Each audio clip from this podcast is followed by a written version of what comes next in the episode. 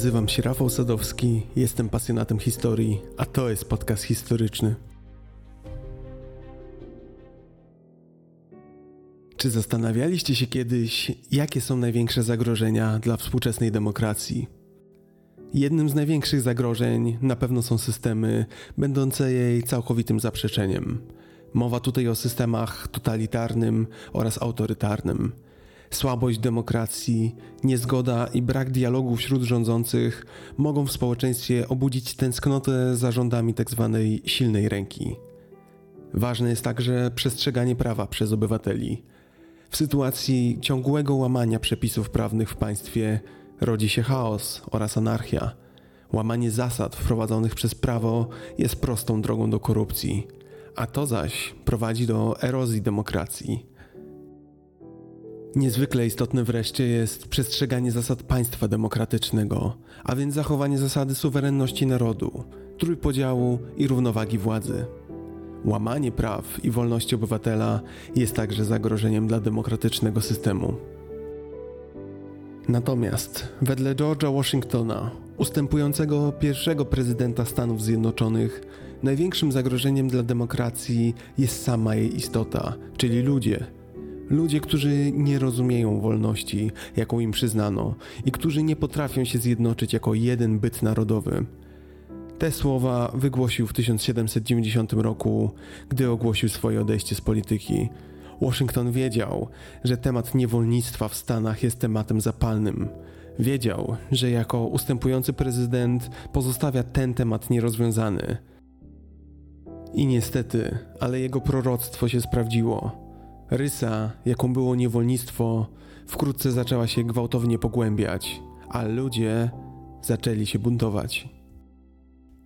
Zabieram Was dziś na koniec XIX wieku do Stanów Zjednoczonych Ameryki. Choć od 1776 roku, od deklaracji niepodległości minęło wtedy raptem kilkadziesiąt lat, to stało się wtedy jasne, że 13 byłych kolonii brytyjskich, które jeszcze przed chwilą zjednoczyły się w nowe państwo, wkrótce miały się podzielić. To czas, gdy wewnętrzne konflikty na wielu frontach doprowadziły do tego, że prawie połowa Ameryki powiedziała dość i odłączyła się od drugiej. To wydarzenie bez precedensu. To wydarzenie, które na zawsze ukształtowało tożsamość Amerykanów i które wpłynęło na historię całego świata. Oto jak do tego doszło. Podcast historyczny to nasze wspólne dzieło. Powstaje wyłącznie dzięki Waszemu wsparciu. Dziękuję za każdy gest. Szczególnie zaś dziękuję patronom mecenasom Łukaszowi, Kamili, Łukaszowi, Monice, Konradowi, Grzegorzowi, Łukaszowi oraz Witoldowi. Wasze wsparcie jest naprawdę znaczące.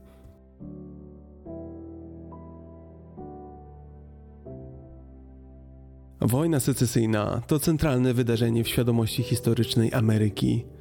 Podczas gdy rewolucja z roku 1776 tak naprawdę wyzwoliła i stworzyła Stany Zjednoczone, to wojna domowa z lat 1861-65 zadecydowała, jakim narodem będą Amerykanie. Pomimo całej swojej brutalności, wojna secesyjna odpowiedziała na dwa fundamentalne pytania – po pierwsze, czy Stany Zjednoczone będą luźną konfederacją suwerennych, autonomicznych państw, czy też niepodzielnym, jednolitym narodem z suwerennym rządem narodowym? Po drugie zaś, czy naród amerykański, zrodzony z deklaracji, że wszyscy ludzie zostali stworzeni z równym prawem do wolności, nadal będzie znany jako największa na świecie kolebka niewolnictwa? Wojna secesyjna w Ameryce była największym i najbardziej destrukcyjnym konfliktem w świecie zachodnim pomiędzy końcem wojen napoleońskich a wybuchem I wojny światowej. Zbadajmy zatem, jak doszło do tego, że nieco ponad 80-letnie państwo już musiało mierzyć się z tak gigantycznym kryzysem, jakim zawsze jest wojna domowa.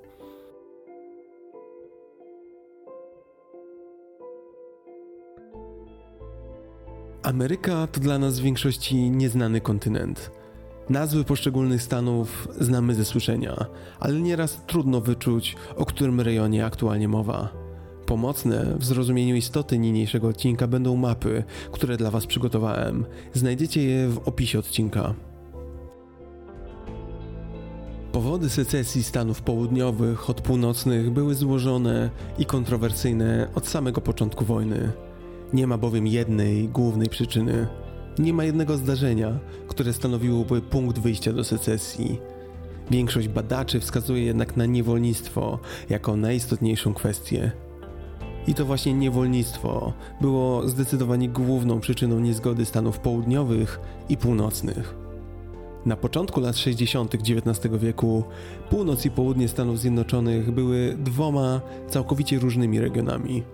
Różne poglądy na politykę, ekonomię oraz na sprawy społeczne miały swój początek jeszcze w czasach kolonialnych, a z biegiem czasu różnice te coraz bardziej przybierały na sile.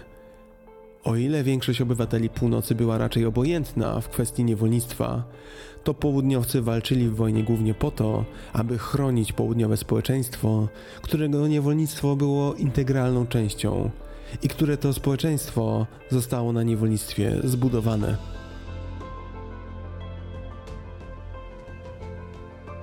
Północ i południe Stanów to dwa światy a w pierwszej połowie XIX wieku różnice ekonomiczne pomiędzy regionami jeszcze bardziej się pogłębiały. Bawełna, obok tytoniu, ryżu, cukru i konopi, była głównym produktem południa i stanowiła prawie 60% eksportu Stanów. Dochodowość uprawy bawełny była zależna od systemu plantacyjnego, a jego najistotniejszym składnikiem była praca niewolnicza. W tamtym czasie zaś, dla przeciwników niewolnictwa, system przyzwalający na posiadanie drugiego człowieka był anachronicznym złem. Złem, które nie dało się pogodzić z republikanizmem. A republikanizm to osnowa Stanów. To wiara, że wolność i przyrodzone prawa jednostki są podstawową wartością, a niezależność jest źródłem prawa. Strategia przeciwników niewolnictwa polegała na stopniowym, prawnym wyhamowywaniu tego procederu, powstrzymywaniu ekspansji niewolnictwa i w ten sposób skierowaniu go na ścieżkę stopniowego wymarcia. Właściciele niewolników na południu potępiali tę strategię jako naruszającą ich prawa konstytucyjne. Biali z południa wierzyli, że emancypacja, czyli zrównanie w prawach i uwolnienie niewolników zniszczy doszczętnie gospodarkę południa. To przecież ciemnoskórzy niewolnicy pracowali na uprawach bawełny. Obawiano się też, jak zintegrować społeczeństwa białe i czarne ze sobą. Południowcy obawiali się powtórki powstania Santo Domingo, w którym prawie wszyscy biali ludzie, w tym mężczyźni, kobiety i dzieci, a nawet wielu sympatyzujących z abolicją, zostali zabici po zwycięskim powstaniu ciemnoskórych niewolników. Wiara w to, że niewolnicy, gdy tylko dostaną wolność, krwawo się zemszczą, była tak powszechna na południu, że historyk Thomas Fleming nazwał te obawy zakaźną chorobą południowej opinii publicznej. Te obawy o bezpieczeństwo białych zostały zaostrzone przez próbę wszczęcia przez Johna Browna zbrojnego buntu niewolników w 1859 roku na południu. Tymczasem na północy Stanów niewolnictwo zostało zdelegalizowane już pod koniec XVIII i na początku XIX wieku. Zanikało również w Stanach przygranicznych i miastach południowych. Jednocześnie jednak niewolnictwo dynamicznie rozwijało się tam, gdzie z przymusowej pracy można było osiągać niebotyczne zyski w wysoce dochodowych stanach bawełnianych, czyli Cotton States. To było na południu i na południowym zachodzie Ameryki.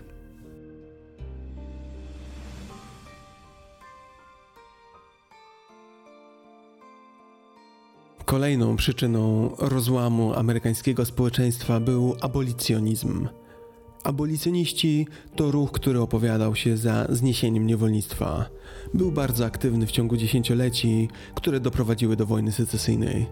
Abolicjoniści wywodzą się od purytanów, którzy wierzyli, że niewolnictwo jest złe przede wszystkim z moralnego punktu widzenia, niezależnie czy zostaje dozwolone przez prawo. Jednym z wczesnych pism purytańskich na ten temat była książka Sprzedając Józefa autorstwa Samuela Sewalla. Została ona wydana w 1700 roku. W książce tej Sewall potępiał niewolnictwo i handel niewolnikami, jednocześnie obalił wiele typowych uzasadnień dla niewolnictwa, powszechnych w tamtych czasach. Rewolucja amerykańska i powiew wolności dały ogromny impuls do abolicjonistycznej walki. Niewolnictwo, które historycznie istniało od tysięcy lat, było zawsze uważane za coś, co po prostu występuje naturalnie w przyrodzie. Dlatego też nigdy nie było istotnym tematem debaty publicznej przed rewolucją. Dopiero rewolucja amerykańska, czyli wyzwolenie się kolonii brytyjskich spod władzy brytyjskiej, zmieniło to postrzeganie i uczyniło z niewolnictwa kwestię, którą należało się pilnie zająć. Zaczęto sobie uświadamiać, że tak jak kiedyś niesłychanym było, aby brytyjska kolonia stała się niezależnym państwem, tak być może należało zastanowić się, czy wolność nie powinna przysługiwać również ludziom, którzy zostali na pewnym etapie swojego życia zakupieni. W rezultacie, wkrótce po rewolucji, Stany Północne szybko zaczęły zakazywać niewolnictwa. Nawet w Stanach Południowych prawa zostały stopniowo zmienione, aby ograniczyć niewolnictwo i ułatwić wyzwolenie. Ilość czasowej niewoli dramatycznie spadała w całym kraju. Wniesiono pod obrady kongresu ustawę o zakazie importu niewolników. Przeszła ona przez kongres z bardzo nieznacznym oporem. Prezydent Thomas Jefferson stanowczo poparł nowe prawo i w efekcie ustawa o zakazie importu niewolników do Stanów zaczęła obowiązywać 1 stycznia 1808 roku.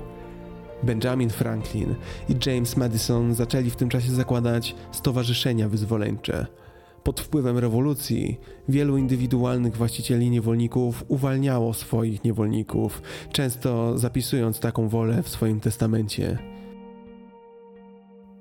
W wyniku tych działań liczba wolnych czarnych jako odsetek populacji na górnym południu Stanów wzrosła z mniej niż 1% do prawie 10% do roku 1810. W dziesięcioleciach poprzedzających wojnę secesyjną abolicjoniści tacy jak Theodore Parker, Ralph Waldo Emerson, Henry David Thoreau i Frederick Douglass wielokrotnie wykorzystywali purytańskie dziedzictwo Stanów do wspierania swojej sprawy. Najbardziej radykalna gazeta przeciwko niewolnictwu, The Liberator, czyli Wyzwoliciel, powoływała się na purytańskie wartości ponad tysiąc razy – Parker, wzywając kongresmenów z Nowej Anglii do poparcia zniesienia niewolnictwa, pisał, że każdy ma obowiązek stanąć w obronie prawdy i prawa. W efekcie w 1840 roku w Stanach Zjednoczonych do stowarzyszeń abolicjonistycznych należało już ponad 15 tysięcy osób. Abolicjonizm w Ameryce stał się popularnym wyrazem moralności. W kościołach, konwencjach i gazetach reformatorzy propagowali bezwzględne, natychmiastowe odrzucenie niewolnictwa. Powoli na salonach wyznacznikiem postępu, wyznacznikiem świadomości stawał się stosunek danej osoby do wyzwolenia niewolników.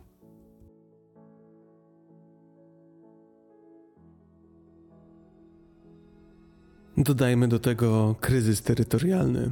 W 1854 roku wprowadzono ustawę o Kansas i Nebrasce, na mocy której utworzono terytoria Kansas i Nebraska właśnie. Ustawa ta pozwalała osadnikom tych stanów na podjęcie autonomicznej decyzji, czy chcą, by w ich granicach wprowadzone zostało niewolnictwo. Autorem ustawy był demokratyczny senator Stephen Douglas z Illinois. Projekt ustawy zakładał, że osadnicy działają w imieniu własnym, czyli są wykonawcami zgodnej z konstytucją zasady o władzy ludu. Douglas miał nadzieję, że wyciszy w ten sposób napięte stosunki między południem a północą. Południe bowiem mogło rozszerzać niewolnictwo na nowych terytoriach, natomiast północ miałaby prawo zakazywać go w swoich stanach. Był jednak w błędzie. Nowo powstała partia republikańska zamierzała powstrzymać rozszerzanie się niewolnictwa i wkrótce stała się najbardziej liczącą się siłą północy. Bezpośrednim efektem ustawy Kansas-Nebraska stała się wojna domowa w stanie Kansas. Wtedy też stało się jasne, że próby prawnego kompromisu nie zadowolą żadnej ze stron.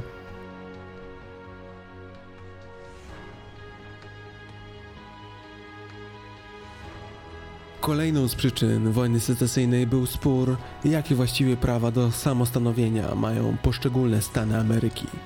Na południu panował pogląd, że tak jak każdy stan ma prawo przyłączyć się do Stanów Zjednoczonych, tak samo ma prawo z nich wystąpić. Mieszkańcy północy, w tym również prezydent Buchanan, odrzucali ten pogląd. Twierdzono, że jest on wprost sprzeczny z wolą ojców założycieli Stanów. Powiedzieli oni, że ustanawiają wieczny Związek Ameryki. Na tym polu nie sposób było dojść do porozumienia, gdyż była to kwestia wykładni tego, czym Ameryka miała być z samego swojego założenia.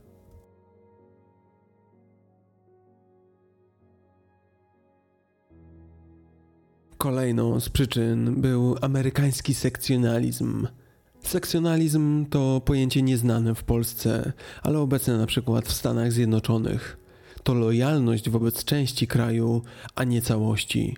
Im bardziej zróżnicowane jest państwo, im większe, tym łatwiej czuć przynależność tylko do danej jego części. Sekcjonalizm w Ameryce XIX wieku odnosił się do różnych stylów życia, struktur społecznych, zwyczajów i wartości politycznych południa i północy. Sekcjonalizm narastał w latach 1800-1850, kiedy północ uprzemysłowiła się, urbanizowała i zbudowała dobrze prosperujące fabryki, podczas gdy głębokie południe dalej koncentrowało się na rolnictwie plantacyjnym opartym na niewolniczej pracy. Południowcy bronili niewolnictwa. Twierdzili, że robotnicy z północnych fabryk pracują w o wiele gorszych warunkach niż niewolnicy na południu, a północni przedsiębiorcy nic tylko wyzyskują swoich pracowników. Południe rozszerzyło się na nowe, bogate ziemie na południowym zachodzie, od Alabamy aż po Teksas. Gdy popyt na bawełnę wzrósł, Cena niewolników wzrosła, ponieważ niewolnicy byli konieczni do zbioru i rafinacji bawełny. To jeszcze bardziej zaś zacementowało pogląd, że niewolnictwo jest niezbędne dla samej egzystencji południa.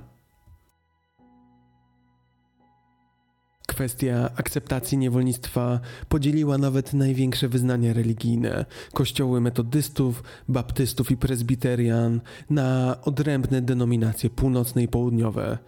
Nawet kościoły nie zgadzały się w kwestii niewolnictwa.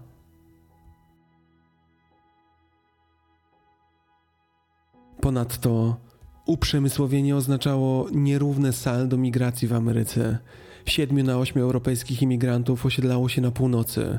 Co więcej, dwukrotnie więcej ludzi opuszczało południe i kierowało się na północ niż na odwrót. Dodajmy do tego przyczynę tak prozaiczną jak nacjonalizm. Nacjonalizm był potężną siłą na początku XIX wieku, ze słynnymi mówcami takimi jak Andrew Jackson i Daniel Webster. Podczas gdy praktycznie wszyscy mieszkańcy północy popierali Unię, czyli Zjednoczone Stany, południowcy dzielili się mniej więcej po połowie na tych lojalnych wobec całych Stanów, zwanych związkowcami, oraz tych lojalnych głównie wobec regionu południowego. Wtedy też oliwy do ognia dolała ogromna popularność powieści Hata wuja Toma. Hata wuja Toma to opowieść autorstwa Harriet Beecher Stowe, publikowana w tygodniku The National Era. Powieść poruszała temat czarnoskórych niewolników żyjących na południu USA. Ukazywała przemoc i bezwzględność, z jaką traktowano Afroamerykanów, i stała się ważnym ideowym argumentem liberalnej północy w walce o zniesienie niewolnictwa. Niewolnictwo, różnice społeczne, ekonomiczne, nacjonalizm, separatyzm. Sami widzicie, że tych przyczyn było bardzo wiele. A w międzyczasie docieramy do 1860 roku. Wtedy to odbyły się 19 wybory prezydenckie w historii Stanów Zjednoczonych. Wtedy też stało się jasne, że nowy prezydent Stanów wskaże kierunek, w jakim ten kraj będzie dalej podążać.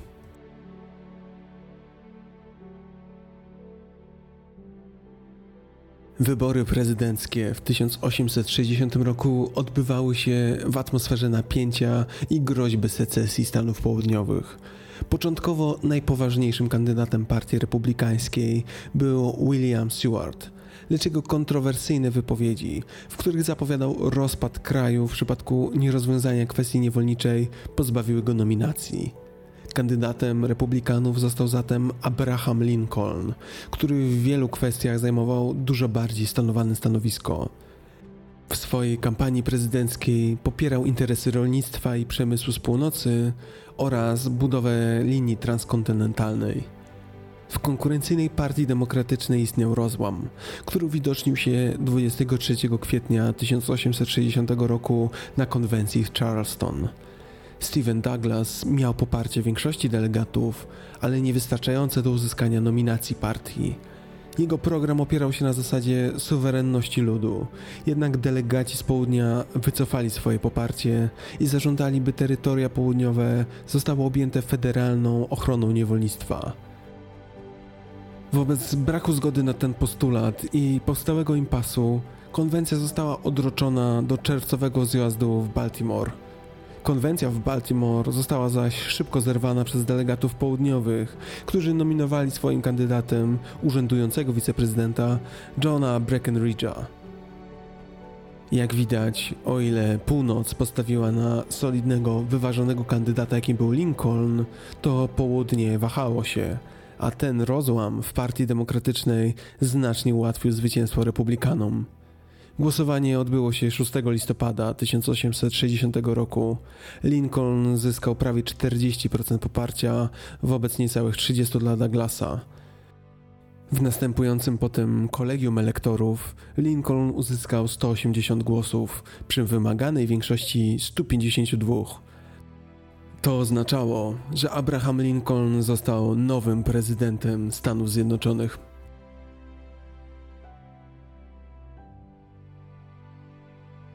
Wybór Lincolna był ostatecznym bodźcem do secesji.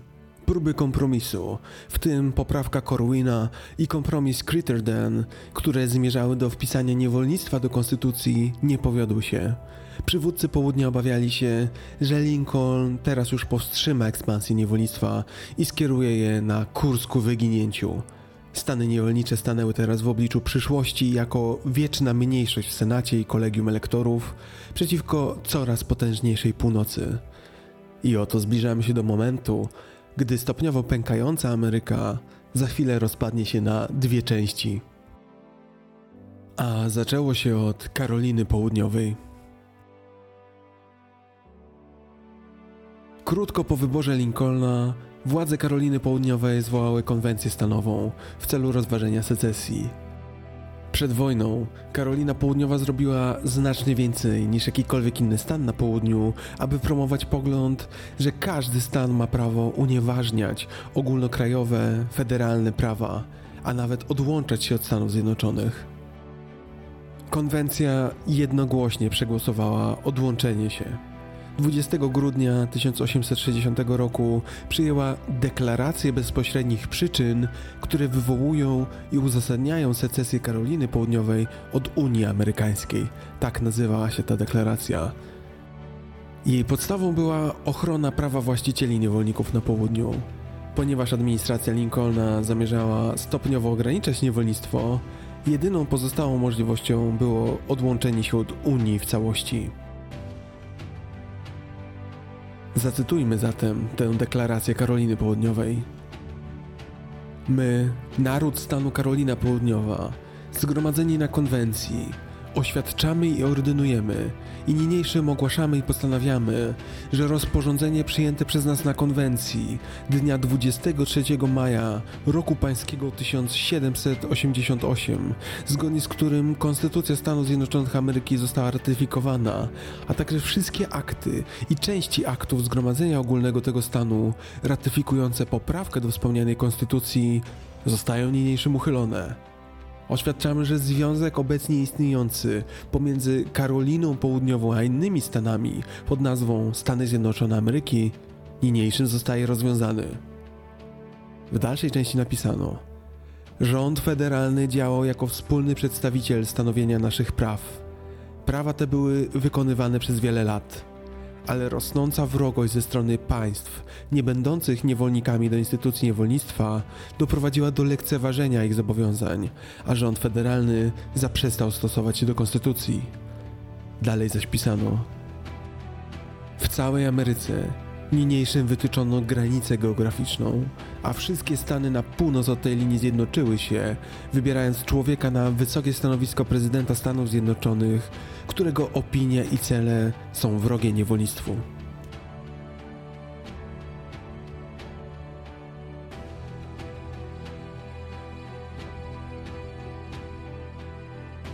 I w ten sposób południowa Karolina zapoczątkowała ciąg zdarzeń, który nas zawsze zmienił historię Ameryki i świata. W ślady Karoliny Południowej bardzo szybko poszły stany bawełniane: Mississippi, Floryda, Alabama, Georgia, Louisiana i Teksas. Odłączyły się w styczniu i lutym 1861 roku tym miejscu chciałbym, abyście dobrze uświadomili sobie, jak znaczącą rzeczą było odłączenie się tych stanów od reszty Ameryki. Wiemy, jak wielkie kontrowersje i jak gigantyczną ilość problemów zapoczątkował Brexit.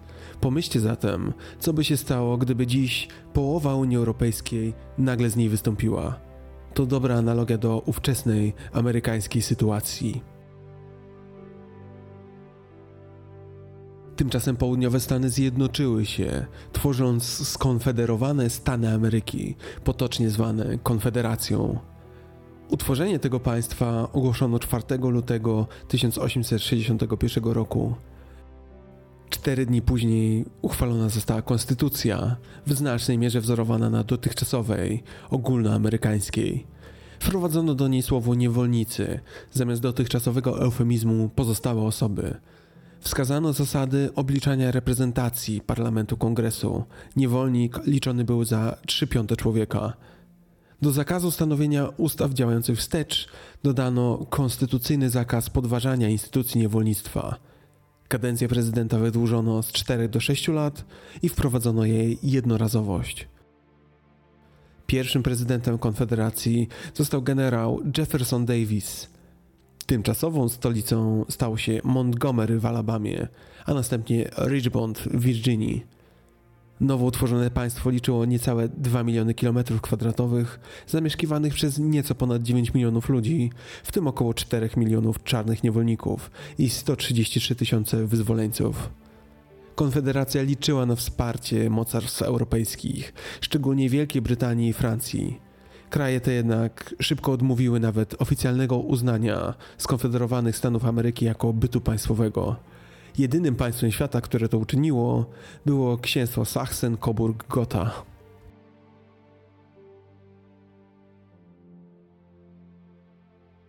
Stany, które odłączały się od Unii, czyli od północy, robiły to oficjalnie, drogą noty dyplomatycznej oraz rozporządzeń. Rozporządzenia trzech stanów Teksasu, Alabamy i Virginii wspominały konkretnie o trudnej sytuacji stanów utrzymujących się z niewolników. Pozostali nie wspominali o kwestii niewolnictwa i często ograniczają się do krótkich zapowiedzi rozwiązania stosunków przez legislaturę. Jednakże cztery stany Karolina Południowa, Mississippi, Georgia i Teksas przekazały na ręce rządu federalnego długie i szczegółowe wyjaśnienia przyczyn secesji, z których wszystkie obarczały winą ruch na rzecz zniesienia niewolnictwa i wpływ abolicjonistów na politykę północnych Stanów.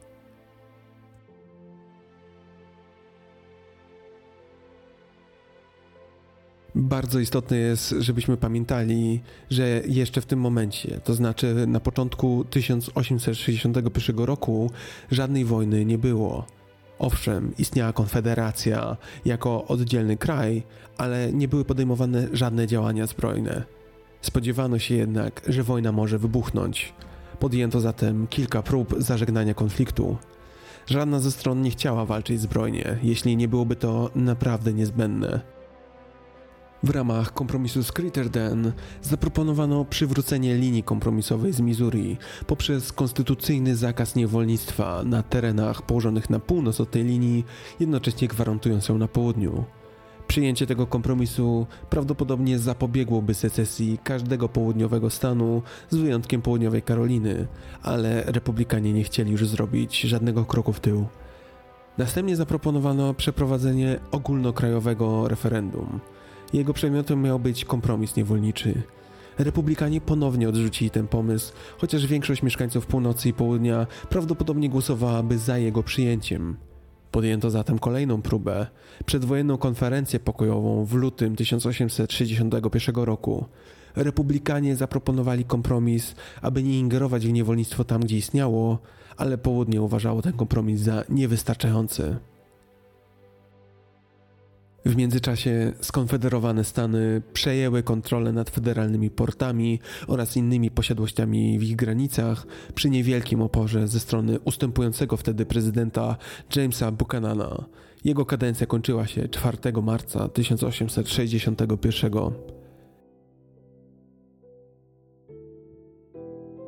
I oto 4 marca 1861 roku Abraham Lincoln został zaprzysiężony na prezydenta.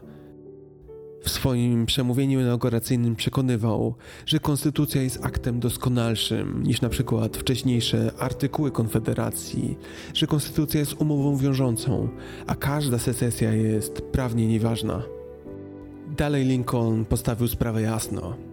Nie miał zamiaru najeżdżać południowych Stanów, ani nie zamierzał położyć kresu niewolnictwa tam, gdzie ono istniało, ale zapowiedział, że użyje siły, aby utrzymać posiadanie własności federalnej.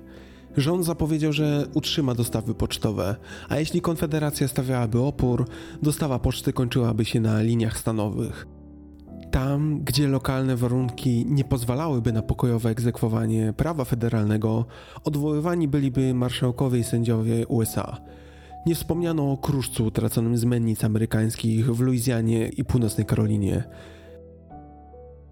Lincoln zapowiedział, że polityką USA nie będzie zbrojne odzyskanie terenów Konfederacji. Jego przemówienie zakończyło się apelem o przywrócenie więzów amerykańskiej jedności. Sytuację tymczasem zaostrzyła chęć przejęcia przez Konfederację obiektów wojskowych rządu federalnego, czyli północnego, leżących na jej terytorium. Placówek było niewiele w związku z mało liczebną armią w czasach pokoju. Większość infrastruktury konfederaci przejęli pokojowo. Wyjątkami były cztery forty, pośród których najważniejszym był Fort Sumter. Strzegł on wejścia do portu jednego z najważniejszych miast południa, Charleston. Jeśli wybuchłyby walki o ten fort, to znaczyłoby, że wojna stała się faktem. Choć żadna ze stron początkowo nie chciała atakować drugiej, to jednak każda chciała utrzymać w posiadaniu Fort Sumter. Pomimo małej załogi, Fort Sumter był uważany za nowoczesny i trudny do zdobycia. Od momentu ogłoszenia secesji przez Karolinę Południową, stacjonujący tam garnizon znalazł się pod narastającą presją sił konfederatów, które zablokowały fort. 9 stycznia 1961 roku statek Star of the West, próbujący dostarczyć zaopatrzenie do placówki, został ostrzelany przez baterie konfederackie i zmuszony do odwrotu. Rząd Konfederacji cały czas zwlekał z podjęciem próby zdobycia fortu, obawiając się, że zostanie uznany przez opinię publiczną za agresora, w momencie kiedy inne stany południa w dalszym ciągu rozważały ewentualną secesję. Abraham Lincoln zaoferował nawet, że wycofa wojska federalne z fortu Sumter, jeśli kluczowy stan Virginia podejmie decyzję o pozostaniu w Unii. W związku z przedłużającym się impasem w forcie Sumter zabrakło żywności. Wówczas prezydent Stanów Zjednoczonych 4 kwietnia 1861 roku podjął decyzję o wysłaniu ekspedycji eskortowanej przez okręty US Navy. Statki wysłano celem dostarczenia zaopatrzenia, o czym 6 kwietnia poinformowano gubernatora stanu Karolina Południowa. Trzy dni później rząd Konfederacji zdecydował, że Fort Sumter ma zostać zdobyty przed przybyciem planowanej pomocy z północy. 10 kwietnia 1861 roku generał Pierre Bourgat, dowodzący siłami Konfederacji stacjonującymi pod Charleston, zażądał poddania się garnizonu Unii w forcie Sumter. Major Robert Anderson, dowódca załogi, odmówił. W obliczu odmowy, dwa dni później konfederaci rozpoczęli ostrzał artyleryjski fortu. Obrońcy nie byli sobie w stanie z nim poradzić. Major Anderson 13 kwietnia o 14.30 zdecydował o kapitulacji bronionej placówki wojskowej. Unioniści opuścili ją następnego dnia. Śmierć poniosło dwóch żołnierzy Unii, a dwóch kolejnych zostało rannych podczas ewakuacji.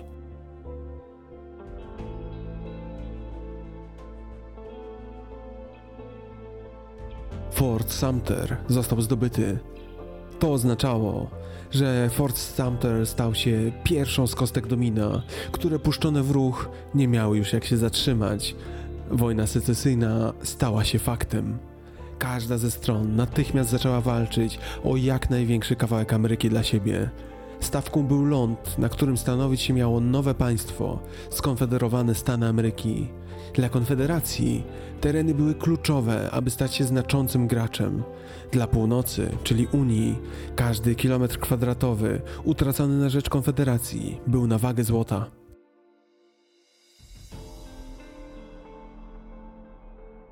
Lincoln wezwał zatem wszystkie stany północy do wysłania sił w celu odbicia fortu i innych dóbr federalnych.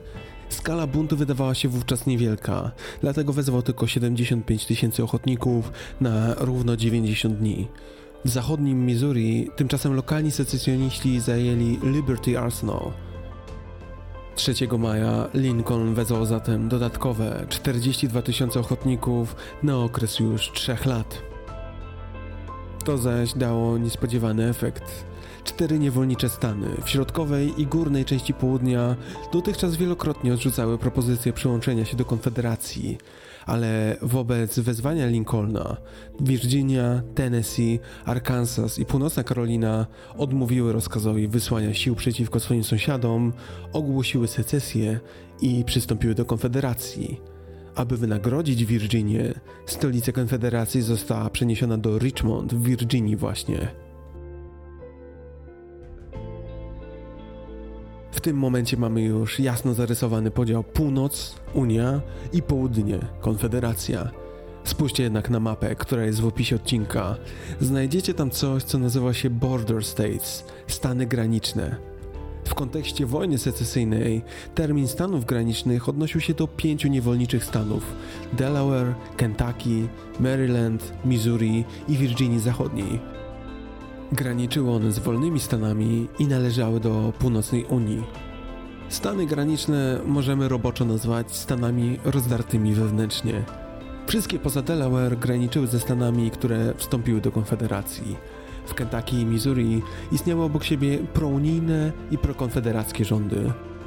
Virginia Zachodnia powstała w 1863 roku z północno-zachodnich hrabstw Virginii, które oderwały się od macierzystego stanu, nim ten jeszcze ogłosił akces do Konfederacji.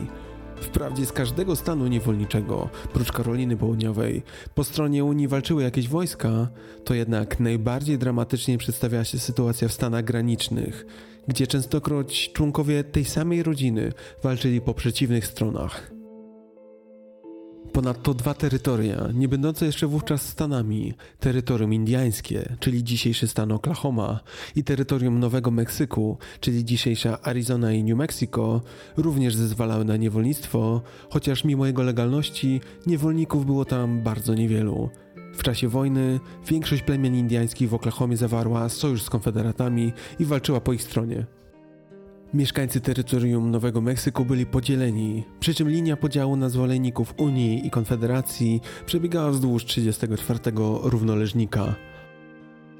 Ze swoją geograficzną, społeczną, polityczną i gospodarczą przynależnością zarówno do północy, jak i do południa, stany graniczne przyczyniały się do zacierania kulturowej granicy pomiędzy obiema częściami kraju. Część z nich, przede wszystkim Delaware i Maryland, zaczęły przyjmować północny sposób życia, podczas gdy inne, w szczególności Kentucky i Virginia Zachodnia, ciążyły ku południu.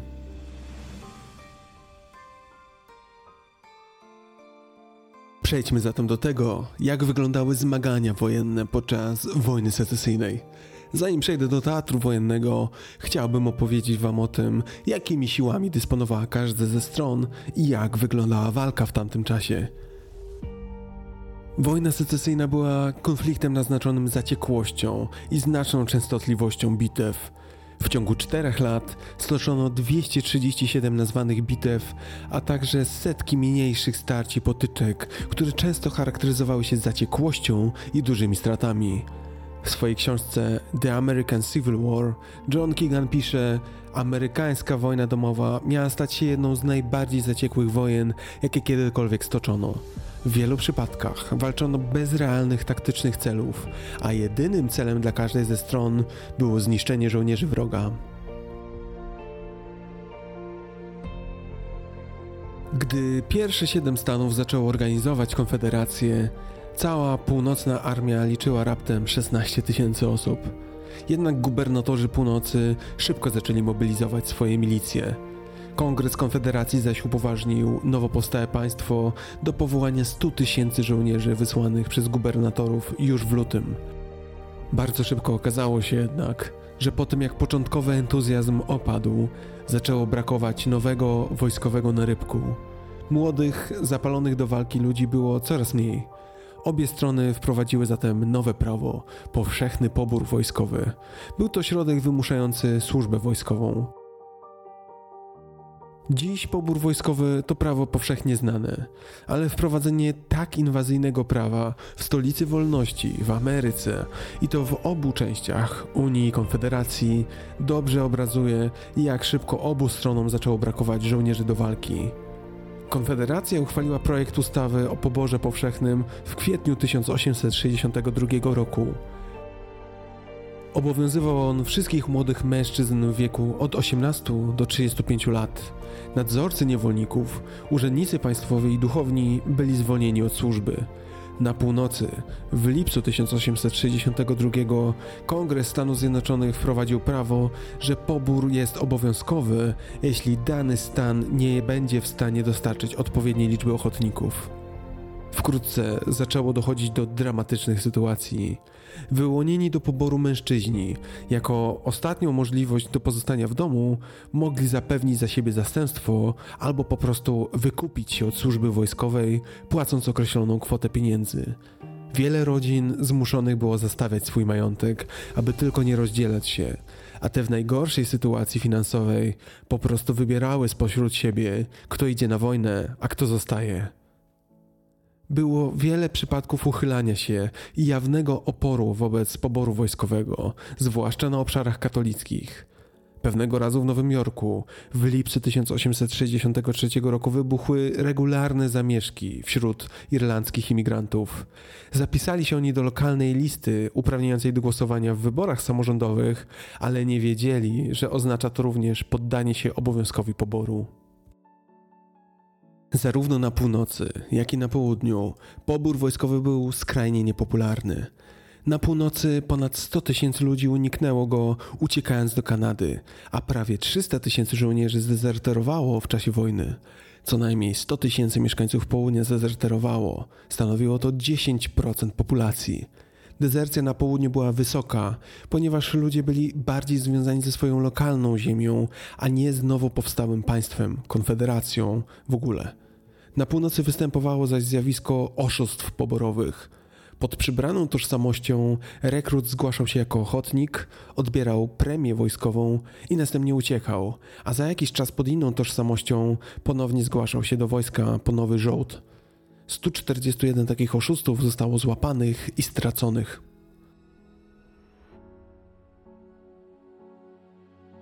Zaobserwowano, że do unijnej armii bardzo chętnie wstępowali europejscy imigranci, w tym ponad 177 tysięcy urodzonych w Niemczech i 144 tysiące urodzonych w Irlandii. Patrząc z perspektywy czasu, z maleńkich sił przygranicznych w 1860 roku armie Unii i Konfederacji w ciągu kilku lat urosły do największych i najbardziej efektywnych armii w świecie – Brytyjski historyk John Keegan doszedł do wniosku, że zarówno armia Unii, jak i armia Konfederacji przewyższały ówczesną armię francuską, pruską i rosyjską, więc gdyby nie dzielący je Atlantyk, zagroziłyby którejkolwiek z nich. Co warto odnotować, w tamtym czasie w obu armiach służyły również kobiety. Liczbę kobiet, które służyły na wojnie w charakterze żołnierzy, szacuje się na około 750, ale dokładne wyliczenie jest niemożliwe, ponieważ kobiety, aby służyć w armii, musiały przebierać się za mężczyzn. Kobiety służyły również na statkach szpitalnych i opatrywały żołnierzy zarówno Unii, jak i Konfederacji w szpitalach polowych. Poważnym problemem stali się jeńcy wojenni. Na początku wojny secesyjnej schwytani więźniowie byli przetrzymywani w obozach prowadzonych przez wojsko. Po pewnym czasie z obu stron dochodziło do wzajemnej wymiany swoich żołnierzy. System wymiany załamał się jednak w 1863 roku, kiedy Konfederacja odmówiła wydawania Unii czarnych jeńców. To sprawiło, że jeńcy bezterminowo musieli przebywać w przepełnionych obozach i oczekiwać tak naprawdę na koniec wojny.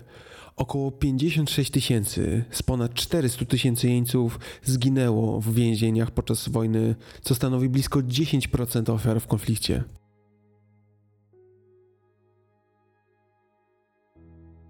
Zanim przejdziemy do starć, porozmawiajmy o dyplomacji. O tym, które państwa wspierały kogo i o czyje względy zabiegała każda z walczących stron. Choć Konfederacja miała nadzieję, że Wielka Brytania i Francja przyłączą się do niej przeciwko Unii, szybko stało się jasne, że do tego nie dojdzie. Zamiast tego konfederaci próbowali zatem wprowadzić Wielką Brytanię i Francję między skonfliktowane strony jako mediatorów. Na to jednak stanowczo nie zgodziła się Unia pod wodzą Lincolna i sekretarza stanu Williama Stewarda. Zagroziły Francji i Wielkiej Brytanii wojną, jeśli którykolwiek z tych krajów oficjalnie uzna istnienie Konfederacji. Wobec tego Konfederacja w 1861 roku zdecydowała się na wprowadzenie embarga na własną bawełnę, Zrobiono to po to, aby zapoczątkować kryzys gospodarczy w Europie, który zmusiłby Wielką Brytanię do przystąpienia do wojny w celu zdobycia bawełny, ale to nie zadziałało. Co gorsza, Europa rozwinęła wtedy sieć innych dostawców bawełny, utrudniając odbudowę południa po wojnie.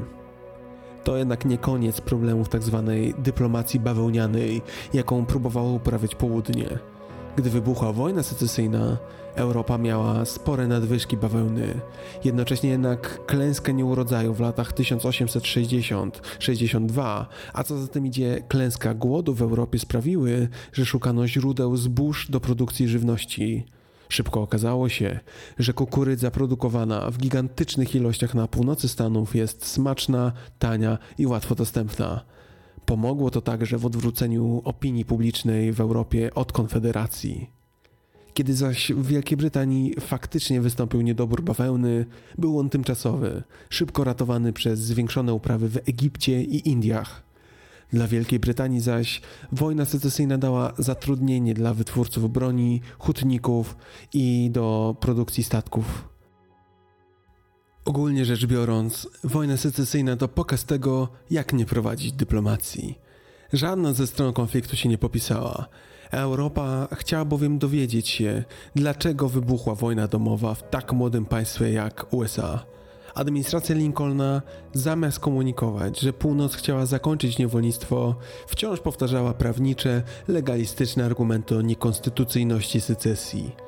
Z drugiej strony, przedstawiciele Konfederacji odnosili co prawda większe sukcesy, ignorując temat niewolnictwa, a zamiast tego skupiali się na walce o wolność, swoim zaangażowaniu w wolny handel oraz istotnej roli bawełny w gospodarce europejskiej.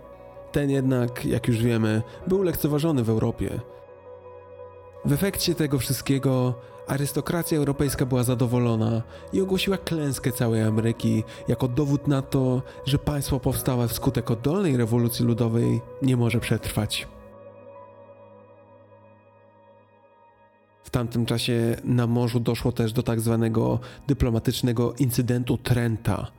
Było to wydarzenie w trakcie wojny secesyjnej, które doprowadziło do naruszenia brytyjskiej neutralności w tym konflikcie. 8 listopada 1861 roku brytyjski statek pocztowy Trent został zatrzymany przez amerykański okręt San Jacinto w okolicach Bahamów. Na statku płynęli konfederaccy posłowie do Londynu.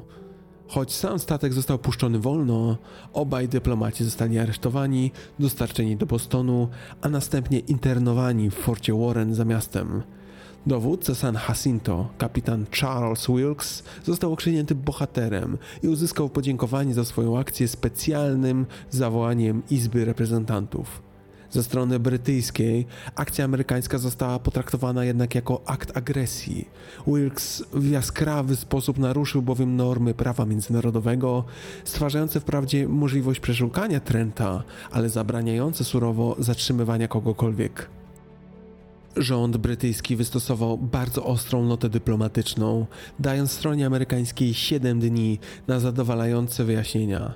W swoim ultimatum Wielka Brytania groziła nie tylko oficjalnym uznaniem Konfederacji jako państwa, lecz także przystąpieniem po jej stronie do wojny i umiędzynarodowieniem tym samym konfliktu. Nota miała być dostarczona do władz amerykańskich za pośrednictwem ambasadora brytyjskiego w USA, lorda Richarda Lyonsa. Lyons, rozumiejąc jednak powagę sytuacji, wstrzymał dostarczenie noty na kilka dni, w międzyczasie kontaktując się z sekretarzem stanu Williardem Sewardem.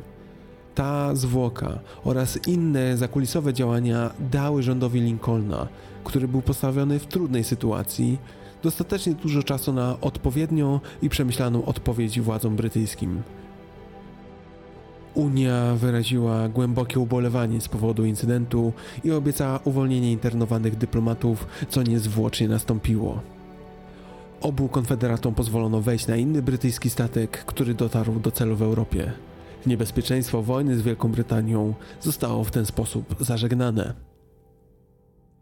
Kończąc wątek dyplomacji, Wielka Brytania przez chwilę chciała mediować między północą a południem, ale zwycięstwo Unii w bitwie pod Antietam spowodowało, że odroczono tę decyzję. Oferty konfederatów, kierowane pod koniec wojny, a dotyczące zakończenia niewolnictwa w zamian za uznanie istnienia konfederacji, nie były już poważnie rozważane ani przez Londyn, ani przez Paryż. Po 1863 roku zaś powstanie styczniowe w Polsce jeszcze bardziej odwróciło uwagę mocarstw europejskich i zapewniło tym samym ich neutralność.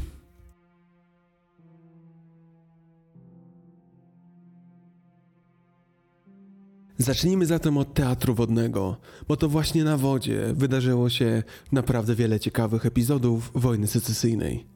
Z początkiem wojny mała marynarka wojenna Stanów Zjednoczonych została szybko powiększona do 6 tysięcy oficerów i 45 tysięcy ludzi w przeciągu 4 lat od roku 61 do 65. To ogromna ilość sił, ale cel był równie duży Marynarka Unii miała dokonać blokady portów Konfederacji, przejęcie kontroli nad całym systemem rzecznym, obronę przed najeźdźcami Konfederacji na pełnym morzu oraz przygotowania do ewentualnej wojny z brytyjską Royal Navy, gdyby ta po stu latach chciała jednak odzyskać panowanie nad Ameryką. Zasadnicza wojna rzeczna toczyła się na zachodzie, gdzie szereg głównych rzek dało dostęp do serca Konfederacji. Marynarka wojenna Stanów Zjednoczonych ostatecznie przejęła kontrolę nad rzekami Red, Tennessee, Cumberland, Mississippi i Ohio. Na wschodzie zaś marynarka wojenna dostarczała i przemieszczała siły wojskowe, a czasami ostrzeliwywała instalacje konfederatów. Wojna secesyjna miała miejsce we wczesnych stadiach toczącej się już rewolucji przemysłowej. W tym czasie pojawiło się zatem wiele innowacji morskich, w szczególności pojawiły się okręty pancerne w miejsce tych drewnianych. Wyścig zbrojeń rozpoczął się, gdy Konfederacja, wiedząc, że musi dorównać przewadze morskiej Unii, odpowiedziała na blokadę unijną, budując albo przebudowując ponad 130 statków, w tym 26 pancerników. Wiele z nich było wyposażonych w tarany, służące do nacierania na inne statki i blokady morskie. Oprócz okrętów wojennych pływających po oceanie, zbliżających się do Mississippi, marynarka wojenna Unii używała małych pancerników oraz zwykłych, opancerzonych łodzi bojowych. Konfederacja zbudowała nawet pierwszy okręt podwodny – H.L. Hanley to okręt podwodny używany przez siły skonfederowanych Stanów Ameryki podczas wojny secesyjnej. Był pierwszym w historii okrętem podwodnym, który przeprowadził zakończoną powodzeniem akcję zatopienia okrętu przeciwnika. Wykonany ze stali i napędzany ręcznie okręt o wyporności prawie 7 ton zdolny był do prowadzenia działań bojowych w całkowitym zanurzeniu oraz pływania z prędkością 4 mil morskich na godzinę, a jego uzbrojenie stanowiła mina holowana.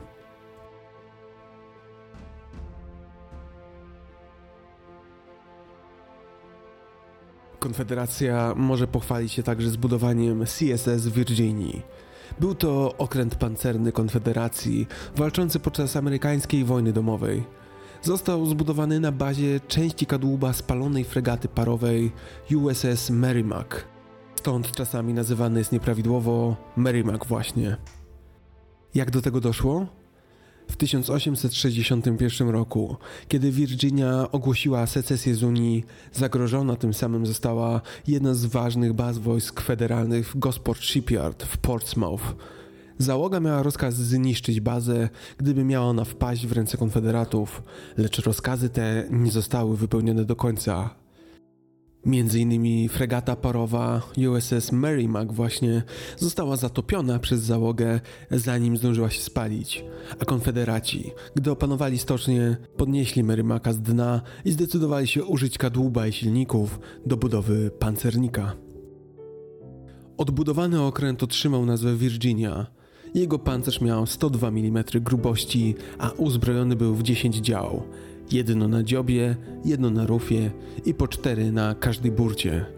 Później, gdy konstruktorzy Virginii dowiedzieli się, że północ planuje zbudować pancernik, zdając sobie sprawę, że działa Virginii nie zdołają go pokonać, wyposażyli ją w taran. Niestety okazało się, że dawne silniki Merrimacka, poruszające okręt obciążony dodatkowym opancerzeniem i dodatkowymi działami, nie radziły już sobie najlepiej. Najsłynniejsza bitwa Virginii, czyli poprzedniego Merrimacka, to bitwa pod Hampton Roads. Bitwa ta rozpoczęła się 8 marca 1862 roku, gdy Virginia razem ze statkami Raleigh, Beaufort, Patrick Henry, Jamestown i Teaser wyruszyła wprost na blokującą flotę Unii. Pierwszy unijny okręt USS Cumberland zatonął po staranowaniu, jednak tonąc urwał taran Virginii. Spostrzegłszy, co się stało z USS Cumberland, dowódca kolejnego unijnego okrętu USS Congress rozkazał osadzić swój okręt na mieliźnie. Wymiana ognia trwała 4 godziny, po czym poważnie uszkodzony USS Congress się poddał. Gdy przejmowano marynarzy z tego okrętu, bateria Unii z północy ostrzelała Virginię. Virginia wyszła z tej bitwy bardzo ciężko uszkodzona. Ogólnie rzecz biorąc, nie mając technologii i infrastruktury do budowy skutecznych okrętów wojennych, Konfederacja próbowała pozyskać okręty z Wielkiej Brytanii. Jednak to się nie powiodło, ponieważ Wielka Brytania nie była zainteresowana sprzedażą okrętów z obawy o zepsucie stosunków z północą.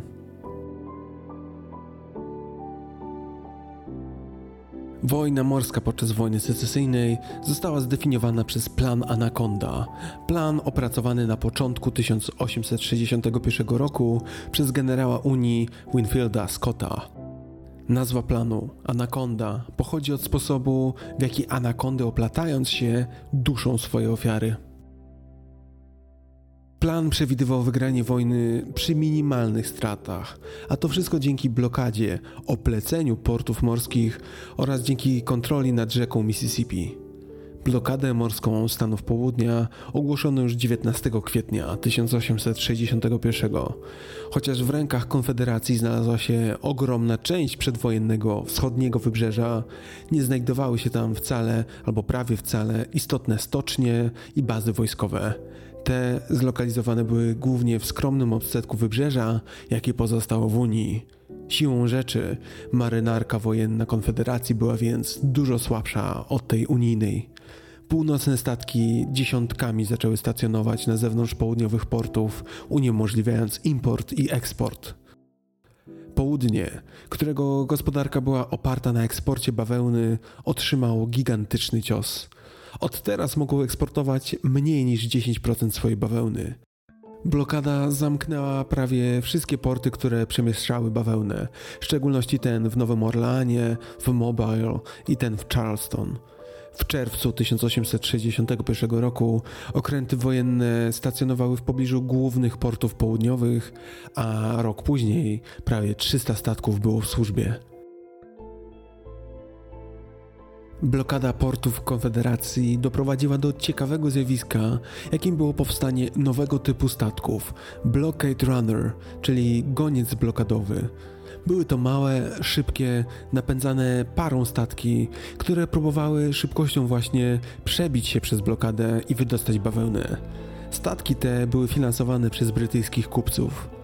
Kiedy marynarka wojenna Unii przejmowała takiego gońca, statek i ładunek były chwytane jako nagroda wojenna i sprzedawane, a dochód przekazywany marynarzom Unii. Schwytani członkowie załogi byli głównie Brytyjczykami, więc byli zwalniani. Gospodarka południa prawie upadła podczas wojny. Przyczyn było wiele. Poważne pogorszenie dostaw żywności, zwłaszcza w miastach, zniszczenie południowych linii kolejowych, utrata kontroli nad głównymi rzekami, najazdy Armii Północnej na tereny Konfederacji, konfiskaty cywilnych zwierząt i plonów.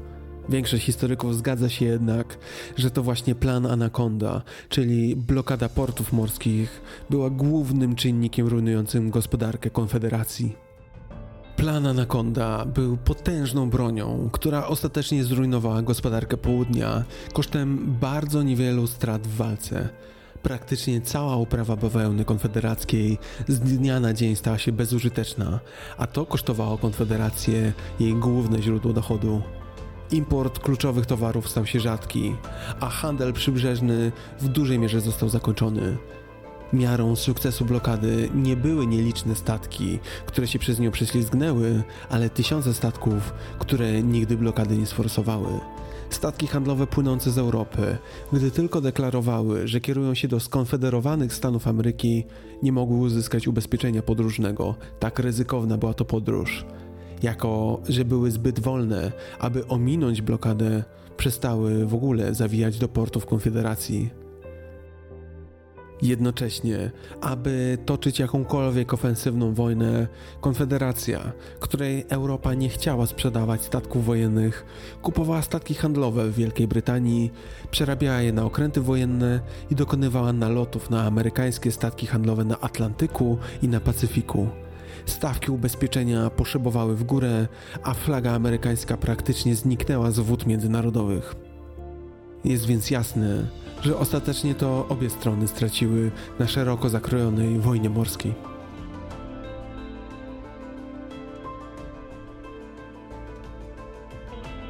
Przejdźmy zatem do starć lądowych wojny secesyjnej. Najpierw Teatr Wschodni, ten najważniejszy. Teatr Wschodni odnosi się do operacji wojskowych na wschód od Appalachów, w tym w stanach Virginia, Virginia Zachodnia, Maryland i Pensylwania. Jednocześnie dotyczy on przybrzeżnych fortyfikacji oraz portów morskich w północnej Karolinie.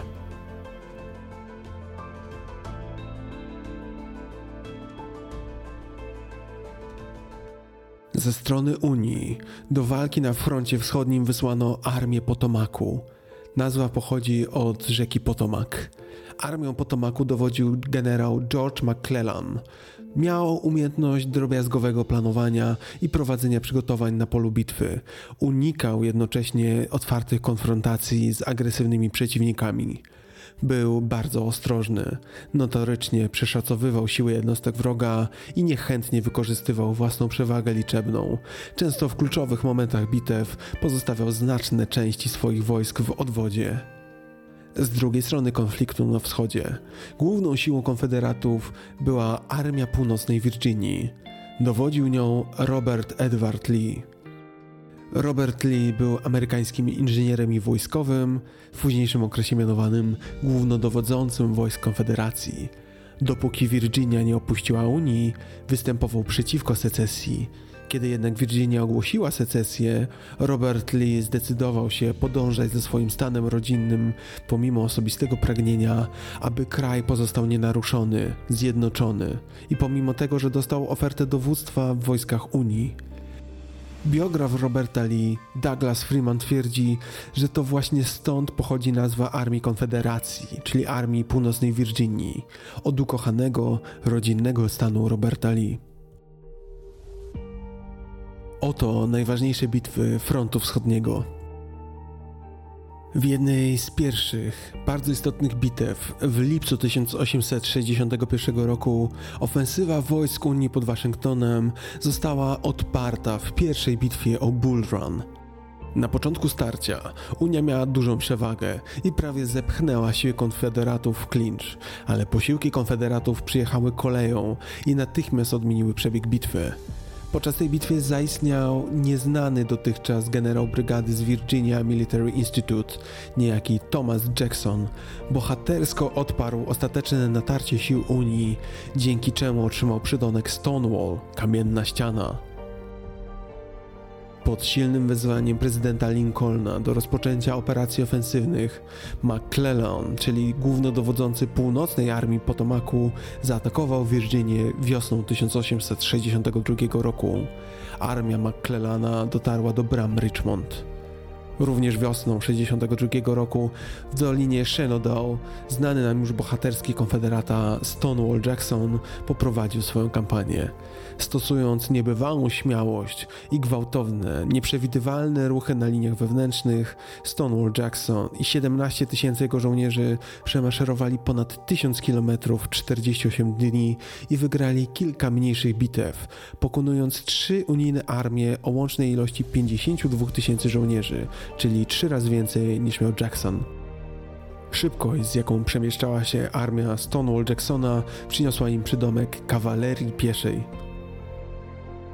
Johnson zatrzymał północne natarcie McClellana w bitwie pod Seven Pines, ale został ranny w bitwie, a Robert Lee objął stanowisko dowódcy.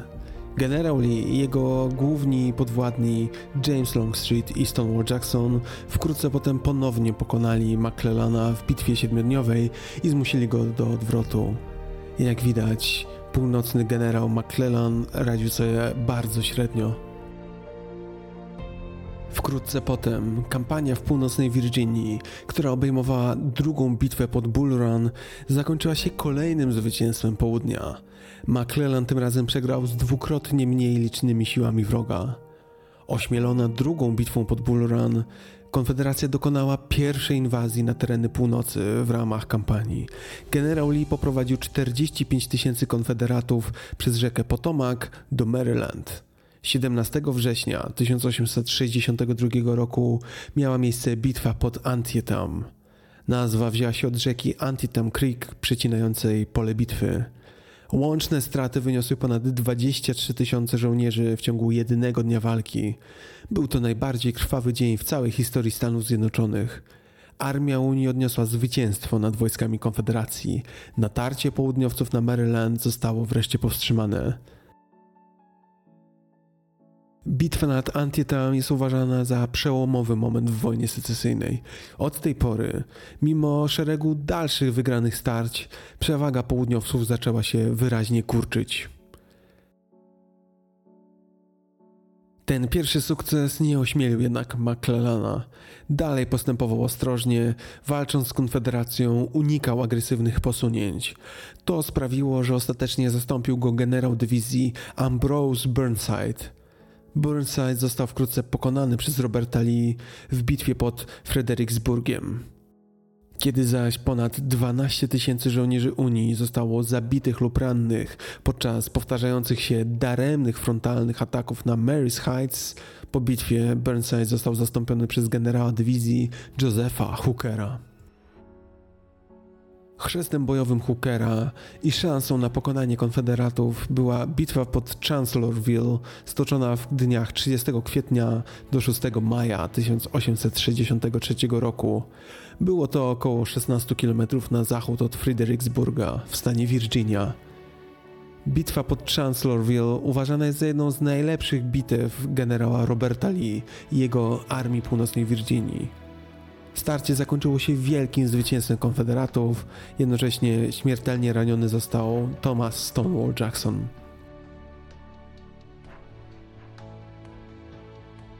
Generał Hooker został zastąpiony przez generała dywizji George'a Mida podczas drugiej inwazji Lee na północ w czerwcu.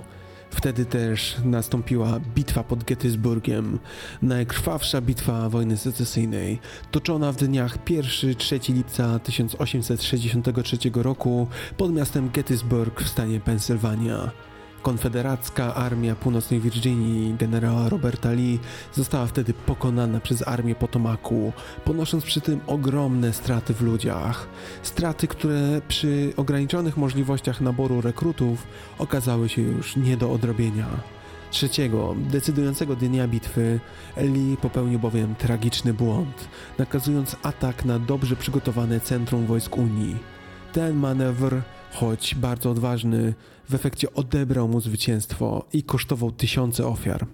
Konfederacka armia, nieatakowana już przez wojska Unii, wycofała się wprawdzie w miarę sprawnie, ale nigdy już nie miała podjąć większej inicjatywy.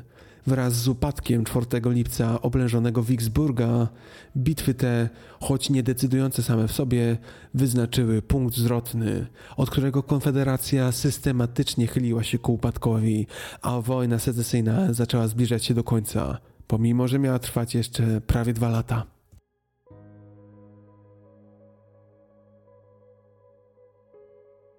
Przenosimy się teraz na teatr zachodni wojny secesyjnej. Podczas wojny domowej w USA bardzo ważne znaczenie dla obu stron miało panowanie nad rzeką Mississippi. Stanowiła ona jedną z głównych dróg zaopatrzenia i komunikacji pomiędzy północą a południem kraju, gdyż komunikacja i transport rzeką były znacznie łatwiejsze niż lądem. Wraz z licznymi dopływami Mississippi stanowiła bardzo dobry układ komunikacyjny, łączący również stany i miasta niepołożone bezpośrednio nad nią.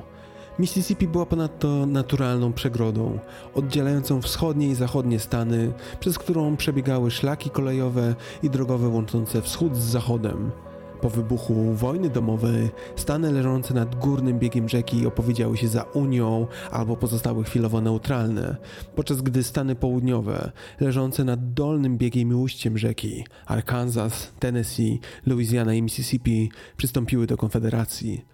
Opanowanie rzeki Mississippi przez Unię od północy i południa wraz z blokadą morską skonfederowanych Stanów zostało przewidziane jako część planu Anaconda. Pozwoliłoby ono odciąć wschodnie skonfederowane Stany od zaopatrzenia z bogatych rolniczych stanów położonych na zachód, takich jak Teksas, Arkansas i Louisiana, oraz od ewentualnych dostaw broni. Znaczenie Mississippi dla obu stron spowodowało, że walki o panowanie nad nią i jej dopływami były długotrwałe i zacięte. Strony wykorzystywały podczas nich takie nowoczesne środki i sposoby walki, jak statki, okręty parowe, pancerniki, miny rzeczne oraz nawet operacje desantowe. Teatr operacji rozciągał się na około 1100 km od Mount City w Illinois po Zatokę Meksykańską.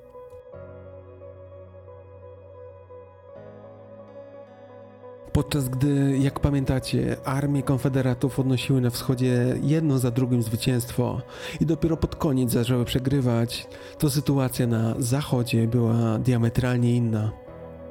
Głównymi siłami Unii na zachodnim teatrze była Armia Tennessee i Armia Cumberland, nazwane od dwóch rzek Tennessee i Cumberland. Dowodził nią Ulysses Grant, przyszły prezydent Stanów choć zdecydowany w walce, był bardzo honorowy. Nakazywał na przykład karmić pojmanych jeńców, nawet kosztem racji żywnościowych własnych żołnierzy. Siłami konfederatów dowodził zaś generał Braxton Bragg. Miał reputację kłótliwego rygorysty, chętnego do zwady nawet ze swoimi przełożonymi. Front zachodni od początku nie oszczędzał południa. Konfederaci zostali wyparci z Missouri już na początku wojny w wyniku bitwy pod Pea Ridge.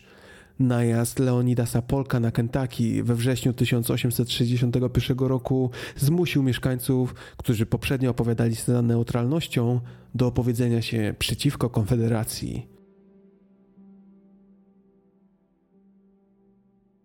Po wkroczeniu sił Unii do Kentucky w lutym 1862 roku wojska generała Granta ruszyły na graniczący od południa stan Tennessee.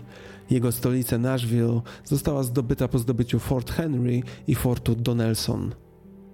Na zachodnim teatrze działań istotne dla Unii było, jak już wspominałem, zdobycie panowania nad rzeką Mississippi, rzeką, która oddzielała skonfederowane Stany Wschodnie od zachodnich stanów rolniczych i która stanowiła naturalny i najlepszy ciąg komunikacyjny z północy na południe. Większa część Mississippi została otwarta dla Unii od północy wraz ze zdobyciem w kwietniu wyspy numer 10 koło New Madrid.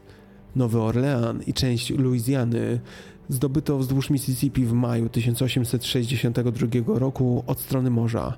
To zaś pozwoliło marynarce i wojskom Unii posuwać się już w górę rzeki. W lipcu, po zdobyciu Memphis, okręty Unii zmierzające od góry i od dołu rzeki spotkały się. Tylko ufortyfikowane miasto Vicksburg pozostawało niezdobyte i uniemożliwiało zapanowanie nad całym dorzeczem Mississippi. Drugi najazd konfederatów pod dowództwem Braxtona Braga na Kentucky został odparty przez Don Carlosa Buella w krwawej bitwie pod Perryville w październiku. Jedynym bezspornym zwycięstwem konfederatów na zachodzie była bitwa pod Chickamauga w Georgii przy granicy z Tennessee, gdzie Bragg, posiłkowany przez Jamesa Longstreeta, pokonał Rosencransa pomimo bohaterskiej obrony George'a Thomasa i zmusił go do odwrotu do Chattanoogi, która została natychmiast przez Braga oblężona. Głównym sprawcą sukcesów w wojsku Unii na zachodzie był generał Ulysses Grant. Zwycięsko wychodził z wielu bitew Zwyciężył pod fortem Donelson, przejął kontrolę nad Tennessee i przejął także kontrolę nad rzeką Cumberland. Opanował Shiloh, a następnie w lipcu 1963 roku zdobył ufortyfikowany Vicksburg. Pod Chattanogą w Tennessee zmusił wojska konfederatów do opuszczenia tego stanu i otworzył tym samym Unii drogę do Atlanty, serca konfederacji. W 1861 roku konfederaci przeprowadzili zakończoną sukcesem wyprawę na terytorium dzisiejszej Arizony i Nowego Meksyku. Mieszkańcy południowej części tych terytoriów wezwali wojska konfederackie, aby te pomogły im usunąć stacjonujące tam wojska Unii. Konfederackie terytorium Arizony zostało ustanowione przez Johna Baylora po zwycięstwach w Messilli, w Nowym Meksyku i po wzięciu w niewolę kilku oddziałów wojsk północy. Jednak działania zmierzające do wyparcia wojsk Unii na północ nie powiodły się, a konfederaci musieli zacząć wycofywać się z Arizony w 1862 roku, gdy przybyły unijne posiłki z Kalifornii. Ochotnicy z Kalifornii, walczący po stronie Unii, usunęli pozostałe siły konfederatów z terytorium obecnej Arizony, m.in. dzięki wygranej bitwie nad przysmykiem Picacho.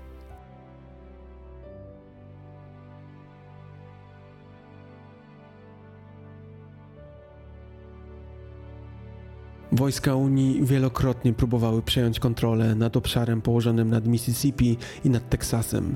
Z portami na wschodzie, które zostały zablokowane przez marynarkę Unii, jedynym oknem na świat dla Konfederacji były porty Teksasu i Luizjany, dostępne jednak tylko dla szybkich blockade runnerów, czyli gońców blokadowych to stamtąd przechodziła bawełna do portu Matamoros w Meksyku, gdzie następnie była wymieniana na takie dobra jak proch, broń czy inne artykuły przemysłowe, których brakowało Konfederacji, a których w zamian za bawełnę dostarczała Europa.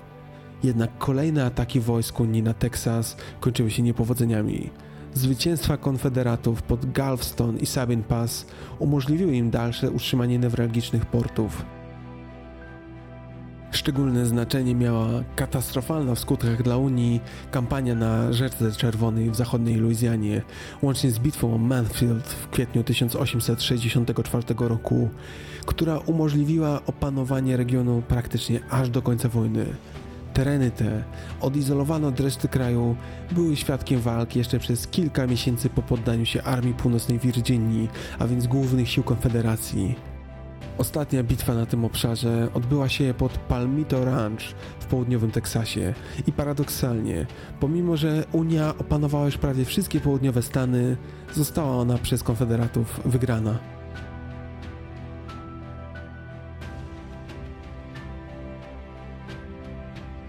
I tak zbliżamy się powoli do końca działań zbrojnych na wojnie secesyjnej.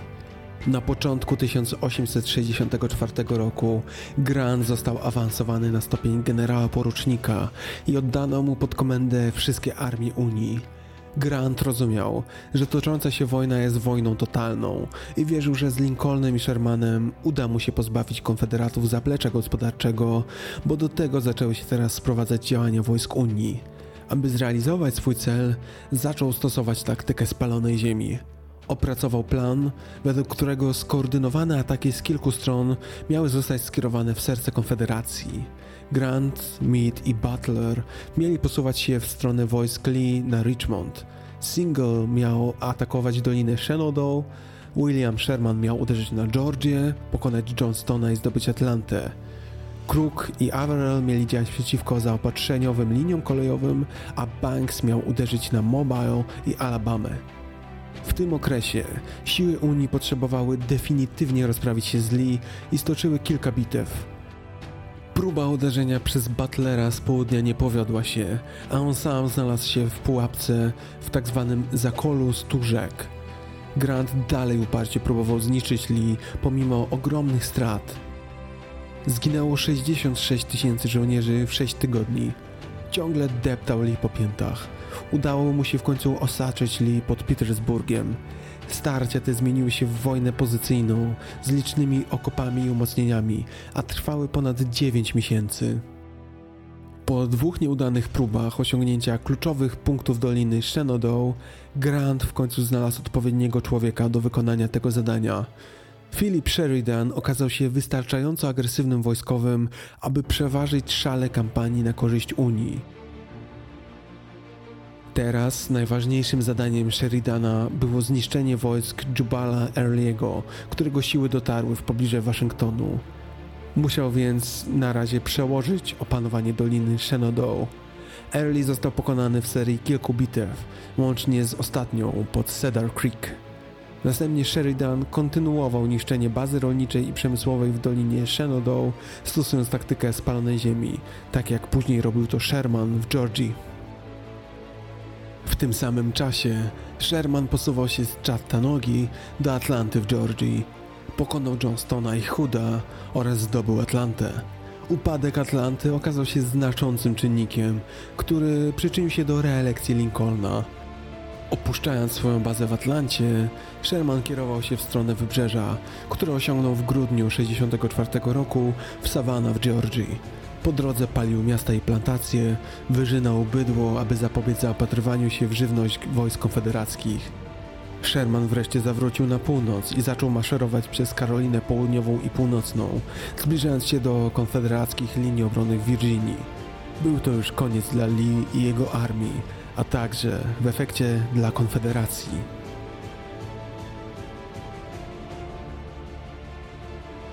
Lee próbował uciec z oblężonego Petersburga i połączyć się z Johnsonem w Karolinie Północnej, ale został odcięty przez Granta.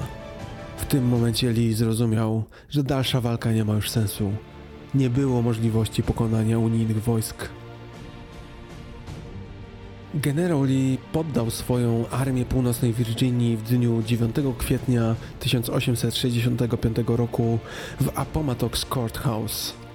Johnston poddał się Shermanowi krótko potem, 13 maja, na farmie w Durham w Karolinie Północnej. 13 dni później, pod koniec maja, skapitulowały siły generała Kirby'ego Smitha na zachód od Mississippi.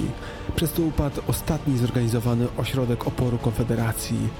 Ostatnie siły Konfederacji poddały się w Doaksville w Oklahomie 23 czerwca. Ostatnie konfederackie okręty wojenne, prowadzące działania napastnicze, poddały się w końcu października 1965 roku, a ich ostatnimi działaniami były ataki na statki wielorybnicze z Nowej Anglii w cieśninie Beringa. Działania ich były podstawą tzw. Tak roszczeń Alabamy. W nietradycyjnym geście i na znak szacunku Granta i oczekiwania na pokojowe przywrócenie państw Konfederacji do Unii, generałowi Lee pozwolono zatrzymać swój miecz i konia, którego nazwał podróżnikiem.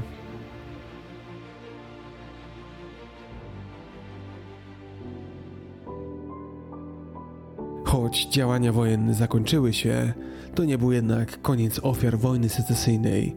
Wkrótce doszło bowiem do zdarzenia bez precedensu. Kiedy generał Lee podpisał kapitulację niedaleko Appomattox, John Wilkes Booth miał świadomość, że sprawa południa jest przegrana, jeśli nie powstrzyma działań prezydenta Lincolna. Uknął więc plan zamachu na Lincolna. John Wilkes Booth był radykalnym zwolennikiem południa, którego intencją było zamordowanie także wiceprezydenta Andrew Johnsona i sekretarza stanu Williama Sewarda.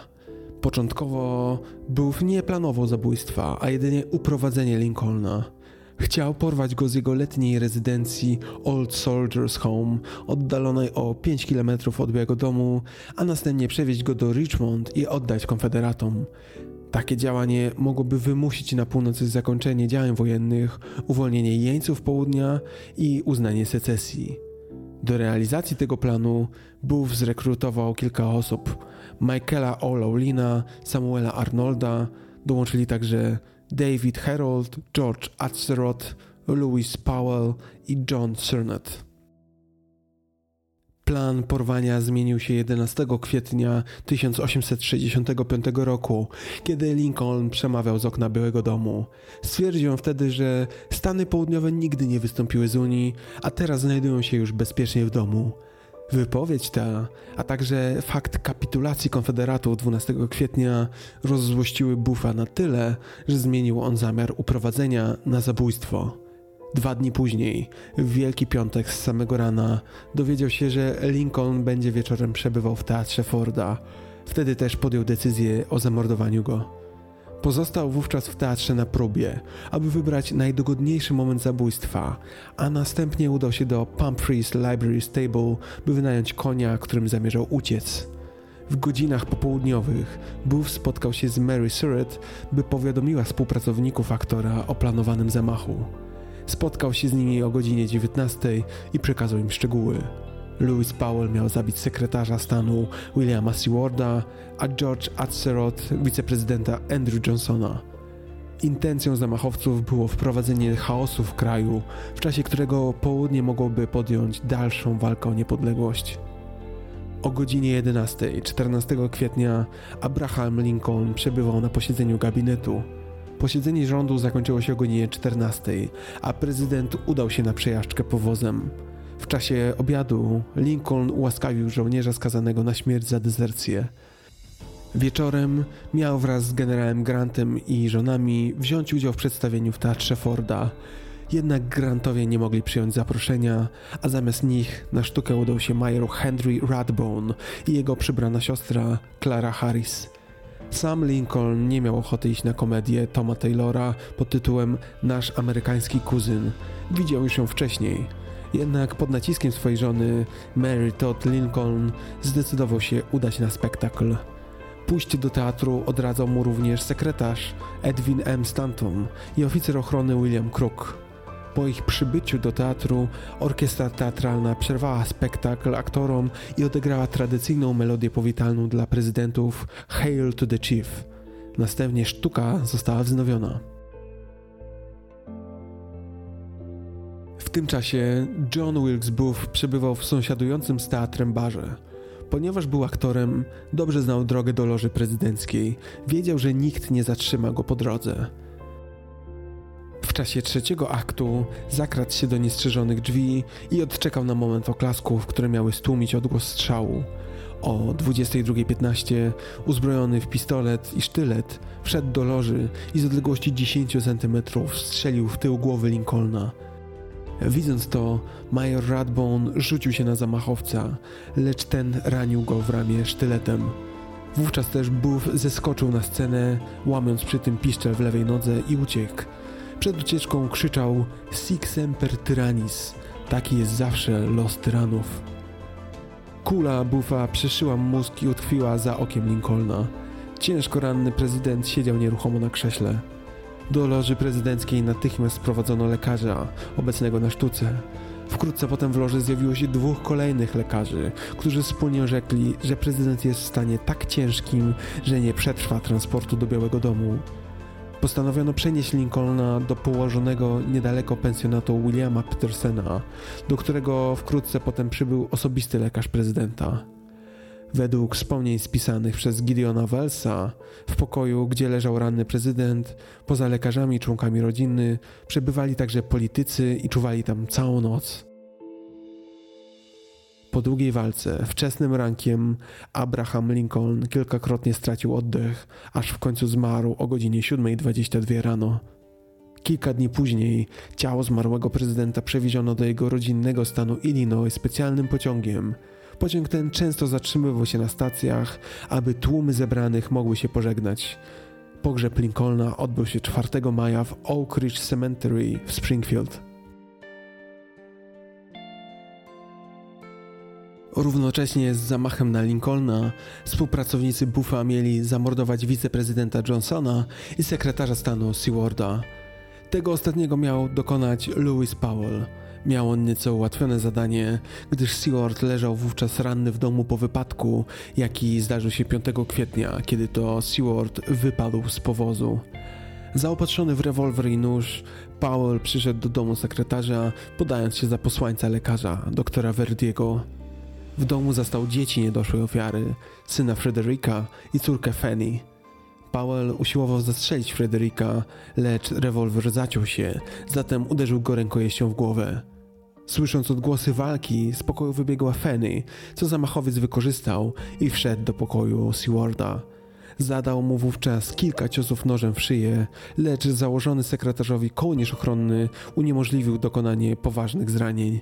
Gdy córka Sewarda podniosła alarm, do pokoju wbiegł drugi brat Fanny, Augustus i sierżant Robinson, którzy rzucili się na napastnika. W trakcie szamotaniny zostali lekko ranni, a Powellowi udało się zbiec, raniąc jednocześnie po drodze służącego. Po kilkudniowej tułaczce udał się on do domu Mary Surratt, gdzie wkrótce potem oboje zostali aresztowani. Seward był dość poważnie ranny, jednak udało mu się wrócić do zdrowia i do pracy w Departamencie Stanu. John Wilkes Booth, który po zamachu opuścił teatr, uciekł konno, początkowo do południowego Maryland, a następnie wraz z Davidem Haroldem chciał udać się do Virginii. Po drodze odwiedzili oni doktora Samuela Mada, który opatrzył złamaną nogę Buffa, a następnie pojechali do sympatyka południa Samuela Coxa. Ponieważ żaden z gospodarzy nie chciał im użyć schronienia, spiskowcy weszli na teren konfederackiej Virginii, gdzie zdobyli żywność. Następnie z pomocą trzech dawnych żołnierzy Konfederacji przeprawili się przez Raffanok i schronili się pod fałszywymi nazwiskami na farmie Richarda Garreta. Unijni żołnierze tymczasem przeszukiwali teren Maryland i Virginii, a za informację o miejscu pobytu zamachowców wyznaczono nagrodę 100 tysięcy dolarów. Około godziny drugiej nad ranem, 26 kwietnia, żołnierze otoczyli farmę Gareta i wezwali zamachowców do poddania się. Harold niemal natychmiast usłuchał rozkazu, jednak Booth odmówił. Wobec tego żołnierze podpalili stodołę, w której się ukrywał, a sierżant Boston Corbett strzelił do zabójcy prezydenta. Kula uszkodziła kręgosłup i spowodowała śmierć Buffa około trzeciej godziny po obławie. Umierając, zamachowiec miał powiedzieć: Powiedzcie mojej matce, że umieram za mój kraj. To, co czyniłem, robiłem w najlepszej intencji. Wkrótce potem aresztowano ośmioro pozostałych wspólników Buffa i postawiono ich przed sądem wojskowym. Czworo z nich, Mary Surratt, Louis Powell, George Atzerodt i David Harold zostali skazani na śmierć przez powieszenie. Michael O'Loughlin, Samuel Arnold i dr Samuel Matt, którzy udzielili pomocy rannemu Buffowi, zostali skazani na dożywotnie więzienie. Zostali oni jednak potem ułaskawieni przez nowego prezydenta Johnsona, z wyjątkiem O'Loughlina, który zmarł w więzieniu na żółtą febrę. Jedynym z zamachowców, który uniknął aresztowania, był John Surratt, który wyjechał najpierw do Europy, a następnie do Afryki.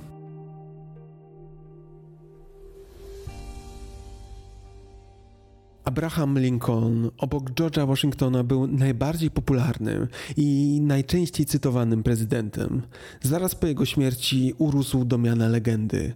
Pojawiały się nawet porównania do Jezusa. Ponownie jak Chrystus, Lincoln oddał swoje życie za swój naród. Porównanie to tym bardziej trafiało do przekonania, ponieważ zamach na Lincolna odbył się w Wielki Piątek, kiedy to Chrystus został według Biblii ukrzyżowany. Śmierć Lincolna spowodowała, że nowym prezydentem został dotychczasowy wiceprezydent Andrew Johnson. Ponieważ pochodził on ze stanu południowego, Tennessee, jego rządy budziły obawy. W czasie wojny miał powiedzieć, cytuję, do diabła z murzynami, ja walczę z tymi zdradzieckimi arystokratami, z ich właścicielami. Johnson wyrażał głębokie poparcie dla Unii, lecz nie było to powodowane ideałami Lincolna, ale ścisłym trzymaniem się litery konstytucji. Popierał zniesienie niewolnictwa i choć nie był przychylny nadaniu praw wyborczych Afroamerykanom, to podtrzymał plan swojego poprzednika, ogłaszając nową proklamację amnestii w maju 1865 roku.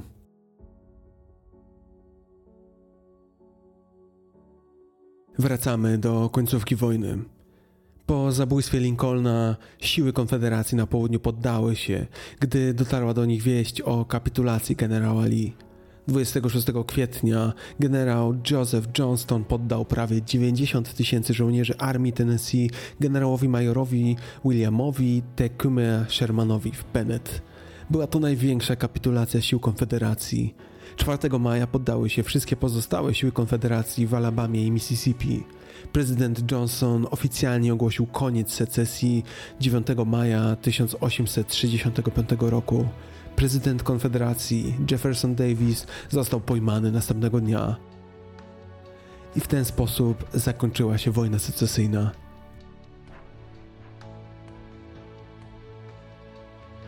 Przyczyny wojny, jej przebieg, a nawet sama jej nazwa są dalej przedmiotem nieustannych sporów, nawet dziś. Konsekwencje wojny secesyjnej były zaś ogromne.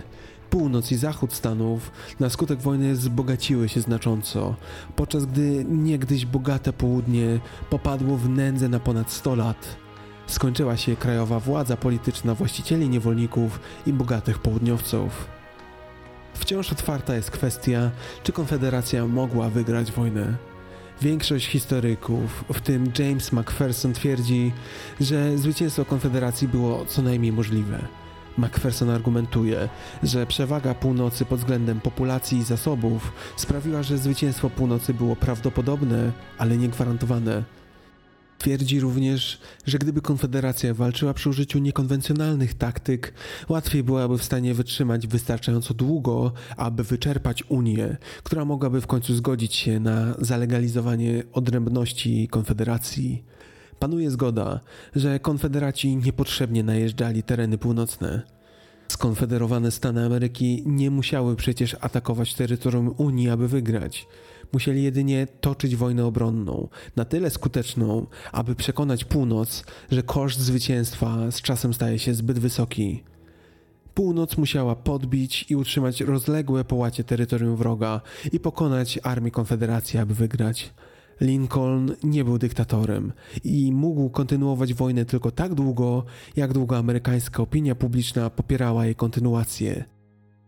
Konfederacja dążyła do uzyskania niepodległości przez przetrwanie prezydentury Lincolna.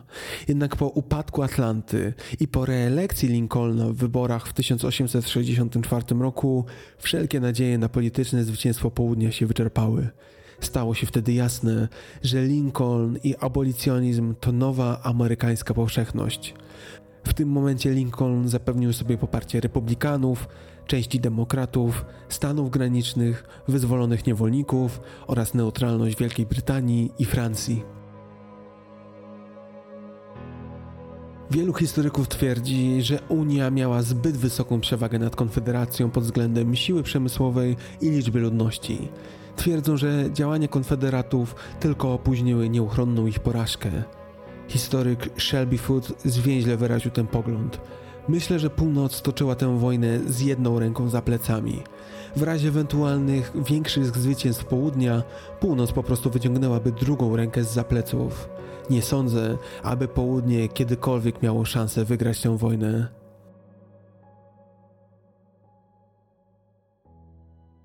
Odnotujmy także mniejszościowy pogląd wśród historyków, który mówi, że Konfederacja przegrała, ponieważ, jak to na przykład ujmuje Merton Cutler, ludzie nie byli wystarczająco oddani i zdeterminowani, aby wygrać.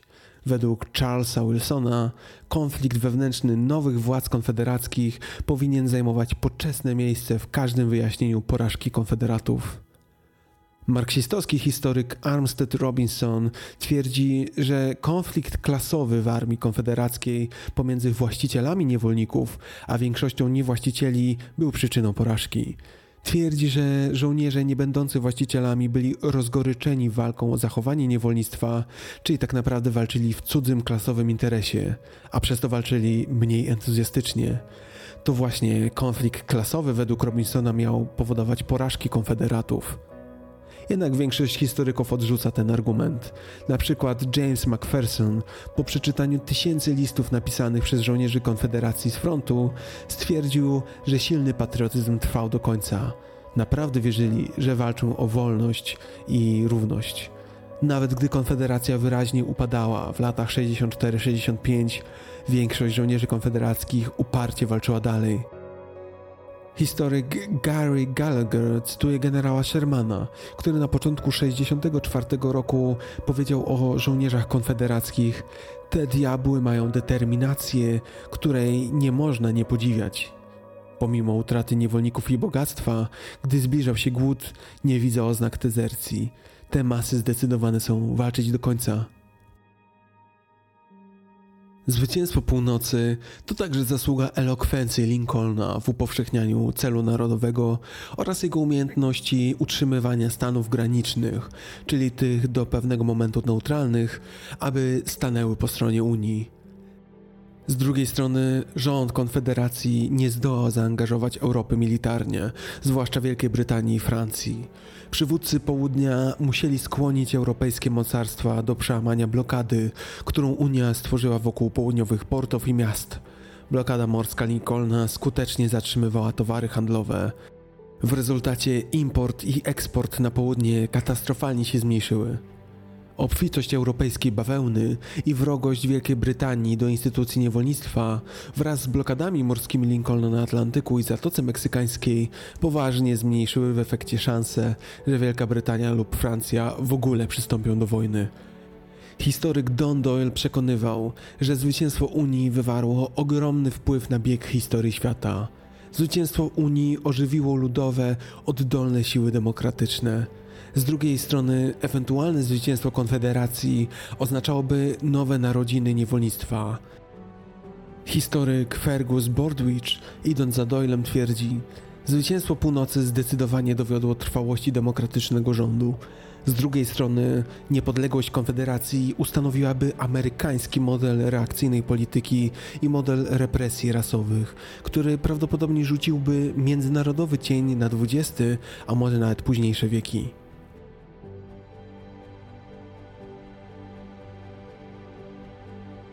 Jaki był ogólny koszt tej bratobójczej wojny secesyjnej? Podczas niej zginęło ponad 1 30 tysięcy osób, czyli 3% populacji Stanów Zjednoczonych. Zginęło także aż 50 tysięcy cywilów. Wojna secesyjna, czyli wojna domowa, spowodowała więcej ofiar śmiertelnych w Ameryce niż we wszystkich innych wojnach, w których brały USA razem wziętych, tak wliczając również II wojnę światową.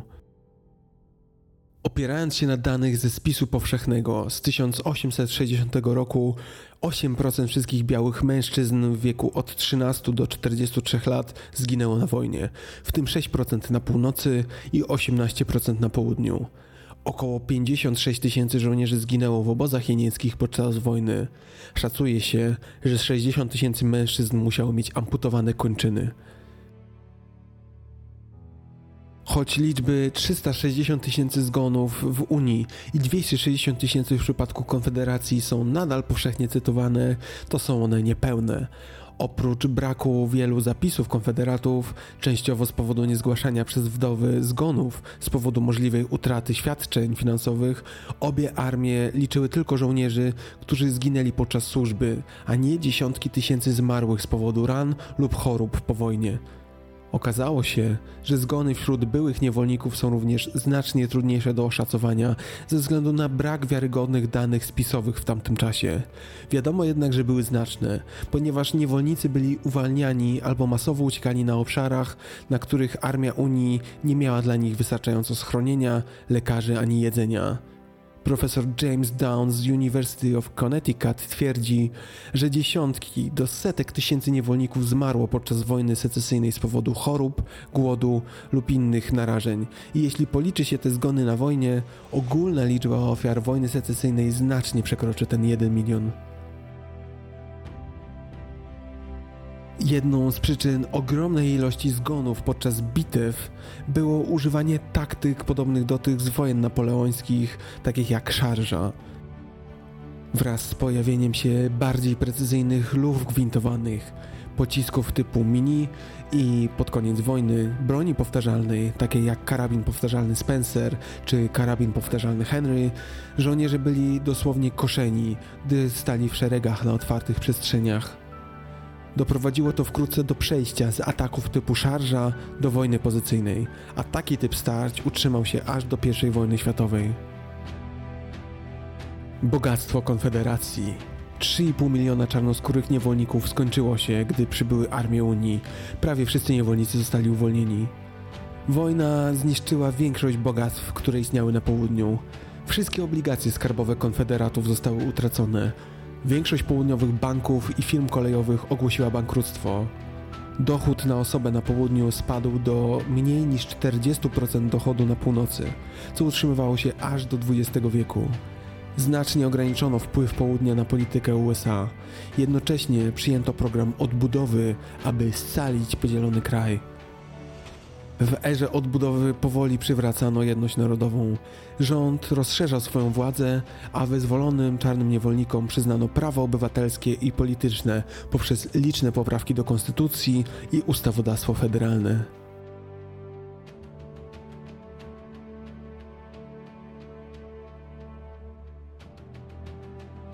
A jak potoczyła się kwestia niewolnictwa, czyli ta, która była podstawą i przyczyną całej wojny? Zniesienie niewolnictwa nie było od samego początku celem wojny Unii, ale szybko się nim stało. Lincoln na początku twierdził, że głównym celem wojny jest utrzymanie jedności Stanów Zjednoczonych. Natomiast południe świadomie walczyło o utrzymanie niewolnictwa.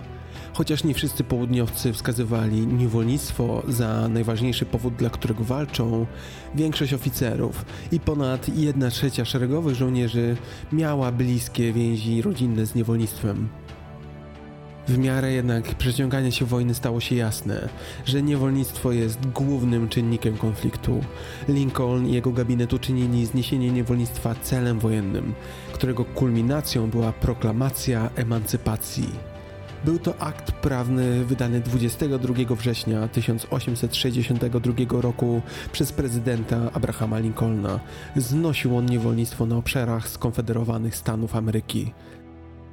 Zaznaczam, że Lincoln wydał akt prawny, który obowiązywał na terenach Konfederacji, czyli terenach, które nie uznawały legislacji północy. Proklamacja była dekretem prezydenckim, weszła w życie 1 stycznia 1963 roku i swoim zasięgiem obejmowała wyłącznie obszar skonfederowanych Stanów Ameryki. Lincoln zaznaczył w niej na wstępie, że wydaje ją jako naczelny dowódca armii i marynarki wojennej Chodziło w tym o podkreślenie, że proklamacja została wydana na mocy prerogatyw wojennych, jakie przysługują prezydentowi. Podstawowy jej ustęp głosił: od dnia 1 stycznia roku pańskiego 1863 wszystkie osoby pozostające w niewoli w jakimkolwiek stanie, którego ludność będzie wówczas trwała w rebelii przeciwko Stanom Zjednoczonym, zostaną odtąd na zawsze wolne i organy wykonawcze Stanów Zjednoczonych wraz z ich władzą wojskową i marynarką wojenną będą uznawały i strzegły wolności tych osób Jednocześnie proklamacja przewidywała, że gdyby w ciągu 100 dni od chwili jej wejścia w życie konfederaci złożyli broń, to wówczas właściciele niewolników mogliby uzyskać odszkodowania. Konfederacja nie poddała się w wyznaczonym terminie, co oznaczało, że utraciła prawo do odszkodowań. W dniu ogłoszenia proklamacji uwolniono jedynie 50 tysięcy niewolników na niewielkim obszarze 9 z 10 stanów, w których znajdowały zastosowanie. Teksas był wyłączony. W Stanach Konfederacji, z wyjątkiem Tennessee i Teksasu, była wprowadzana w życie natychmiast po zajęciu danego terenu przez wojska Unii, przy czym co najmniej 20 tysięcy niewolników zyskało wolność już 1 stycznia 1863 roku. Ponadto proklamacja stwarzała ramy prawne pod emancypację blisko 4 milionów niewolników, jacy mieli znaleźć się na obszarach zajmowanych przez Armię Unii oraz zobowiązywała władze Unii do całkowitej likwidacji niewolnictwa, co nawet na północy uchodziło za kontrowersyjną decyzję. Na wieść o ogłoszeniu proklamacji niewolnicy w coraz większej liczbie zaczęli uciekać na północ. Gdy armie Unii zaczęły zajmować tereny konfederackie, każdego dnia uwalniano tysiące niewolników. Według spisu z roku 1860 były ich 4 miliony, przy czym ostatni z nich zyskali wolność w lipcu 65 roku. Wraz ze zbliżającym się zakończeniem wojny, abolicjoniści zaczęli coraz częściej zwracać uwagę na fakt, że wprawdzie proklamacja uwalniała niewolników w warunkach wojnych, jednak nie delegalizowała instytucji niewolnictwa.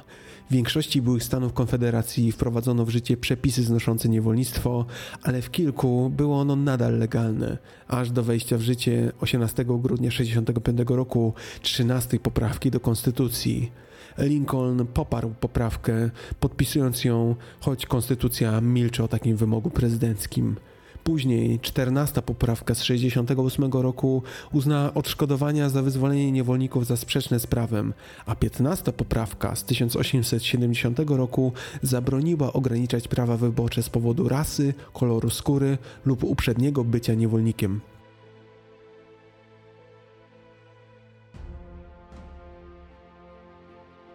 Po wojnie secesyjnej zaczął się okres zwany rekonstrukcją, czyli okres odbudowy i scalenia pękniętego państwa.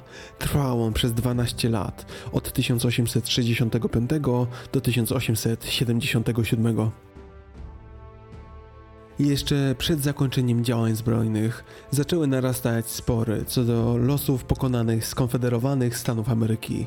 Radykalni republikanie opowiadali się za modelem zbliżonym do okupacji wojskowej. Bardziej pojednawcze stanowisko zajmował Lincoln, ogłaszając 8 grudnia 1963 roku wraz z dorocznym orędziem proklamację amnestii i odbudowy. Amnestią objęci mieli być wszyscy mieszkańcy Stanów ogarniętych secesją pod warunkiem złożenia przysięgi o przestrzeganiu Konstytucji Stanów Zjednoczonych oraz przysięgi przestrzegania wszystkich aktów prawnych wydanych w czasie wojny, a dotyczących likwidacji niewolnictwa.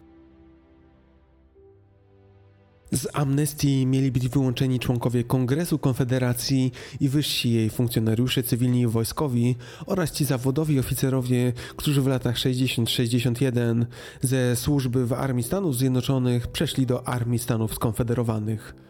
Ponadto plan przewidywał, że jeśli 10% uprawnionych do głosowania mieszkańców danego stanu złoży wspomnianą przysięgę, stan ten będzie miał prawo samodzielnie wybrać swoje władze.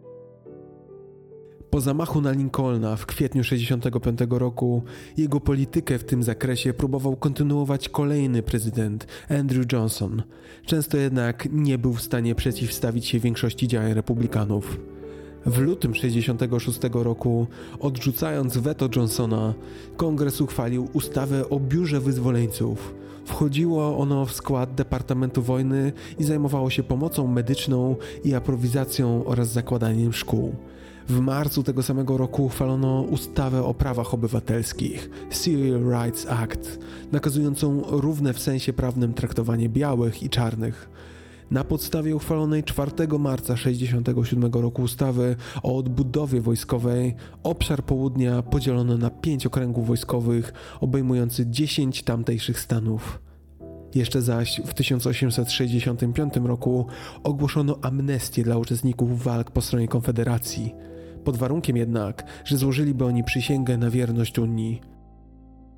Dla sytuacji społecznej czarnej ludności, żyjącej nie tylko na terenie Stanów wchodzących wcześniej w skład Konfederacji, największe znaczenie miała jednak znosząca niewolnictwo 13 poprawka do Konstytucji Stanów Zjednoczonych, która weszła w życie 18 grudnia 1965 roku.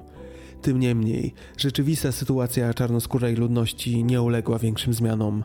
W tym samym czasie powstał bowiem Ku Klux Klan, a odpowiedzią legislatur stanowych południa na nowe porządki północy było uchwalanie tzw. Tak czarnych kodeksów, które dyskryminacyjnie regulowały sytuację ludności ciemnoskórej po odzyskaniu przez nią wolności.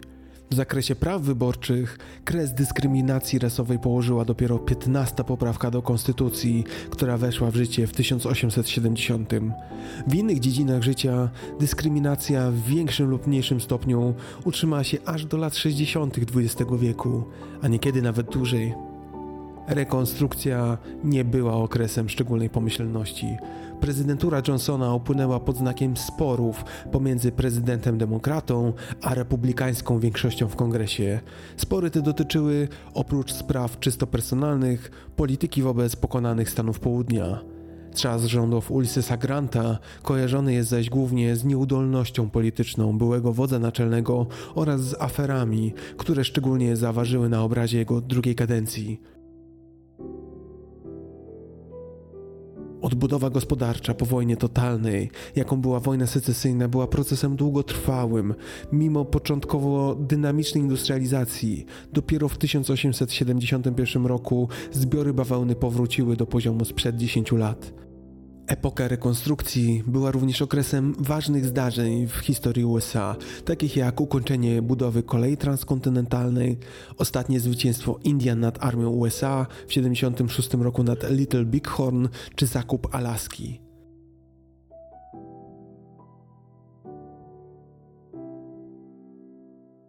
Wojna secesyjna to jedno z centralnych wydarzeń w amerykańskiej pamięci zbiorowej.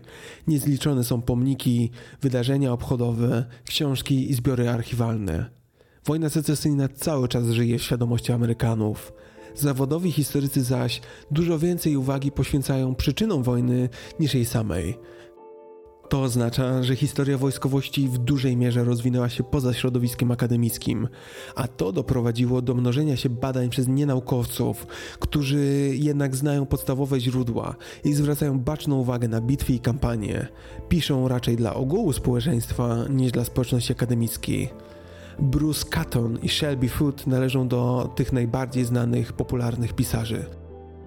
Praktycznie każda ważna postać wojny, zarówno ta z północy, jak i z południa, doczekała się poważnego studium biograficznego.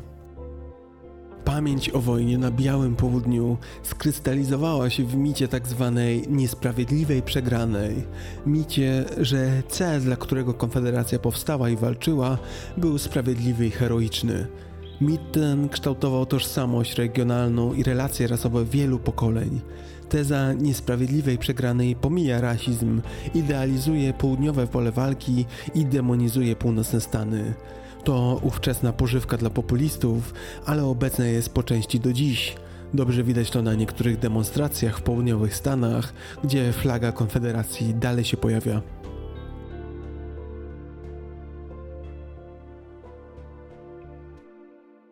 Liczne innowacje technologiczne podczas wojny secesyjnej wywarły ogromny wpływ na naukę XIX wieku.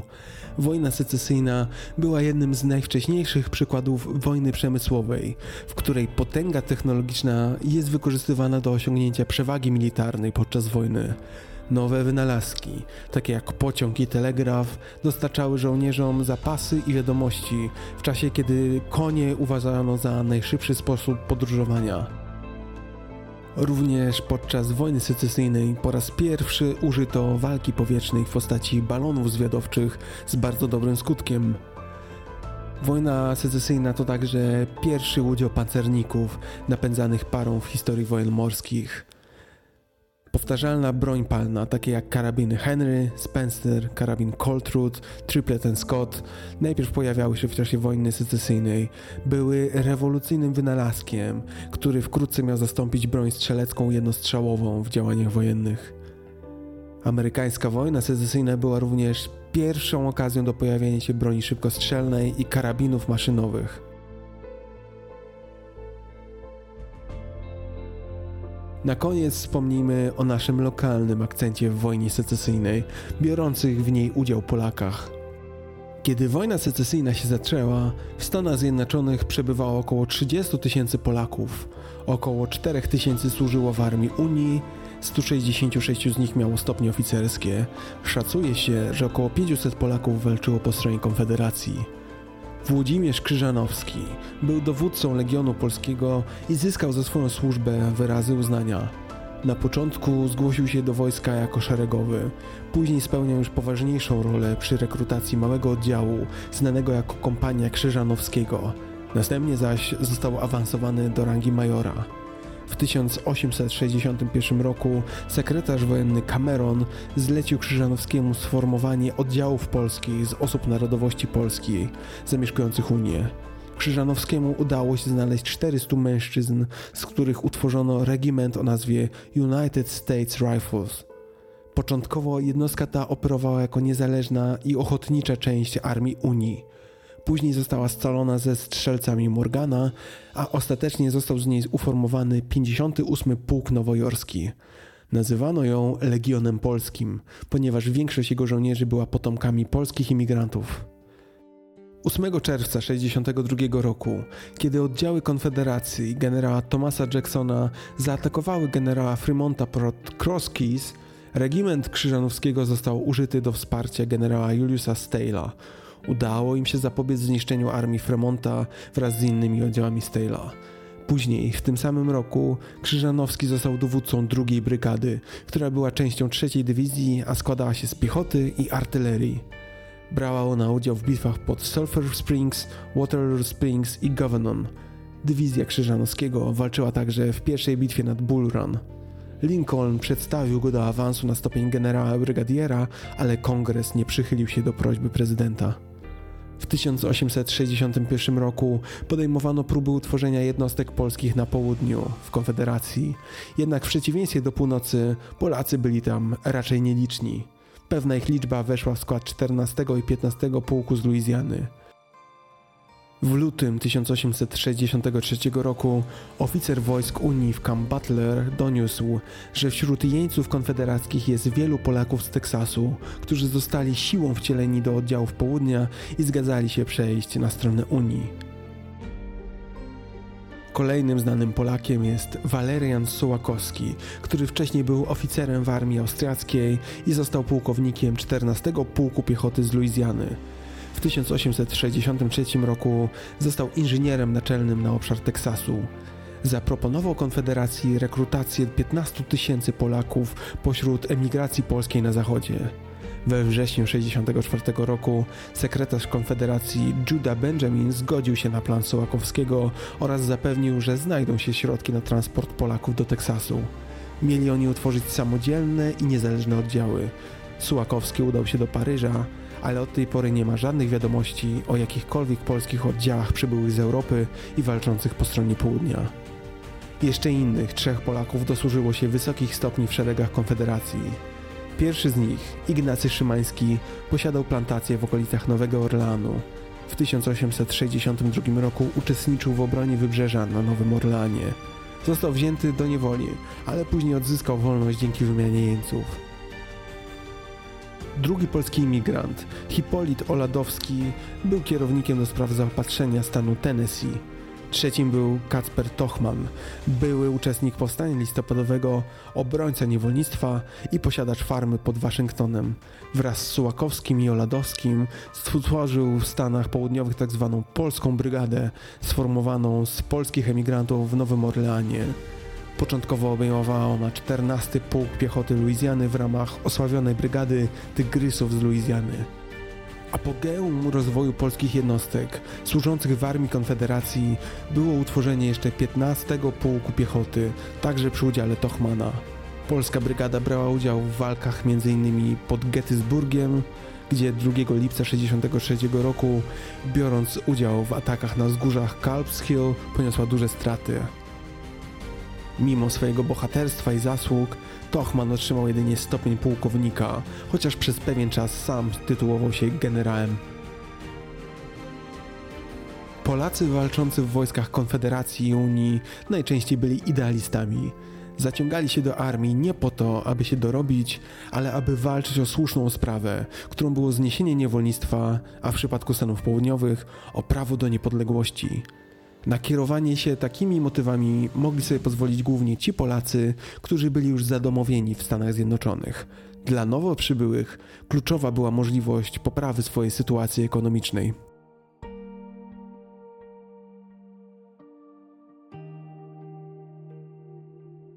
Wojna secesyjna toczyła się w 10 tysiącach miejsc, od Valverde w Nowym Meksyku i Tullahome w stanie Tennessee, po St. Albans, Vermont i Fernandine na wybrzeżu Florydy.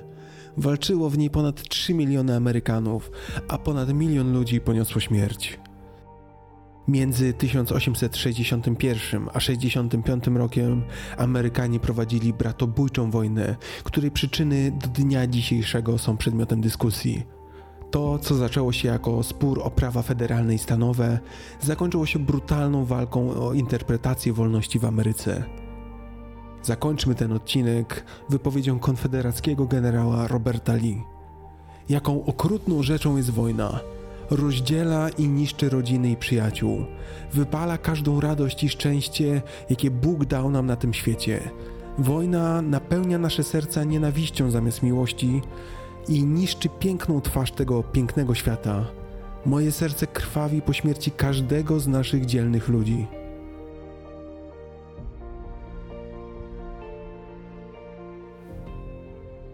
Moi drodzy, jeśli tylko macie taką możliwość, zajrzyjcie na mój profil Patronite. Za każde, nawet najdrobniejsze wsparcie bardzo serdecznie dziękuję. Każdy wasz gest daje mi bowiem wysokooktanowe paliwo do działania.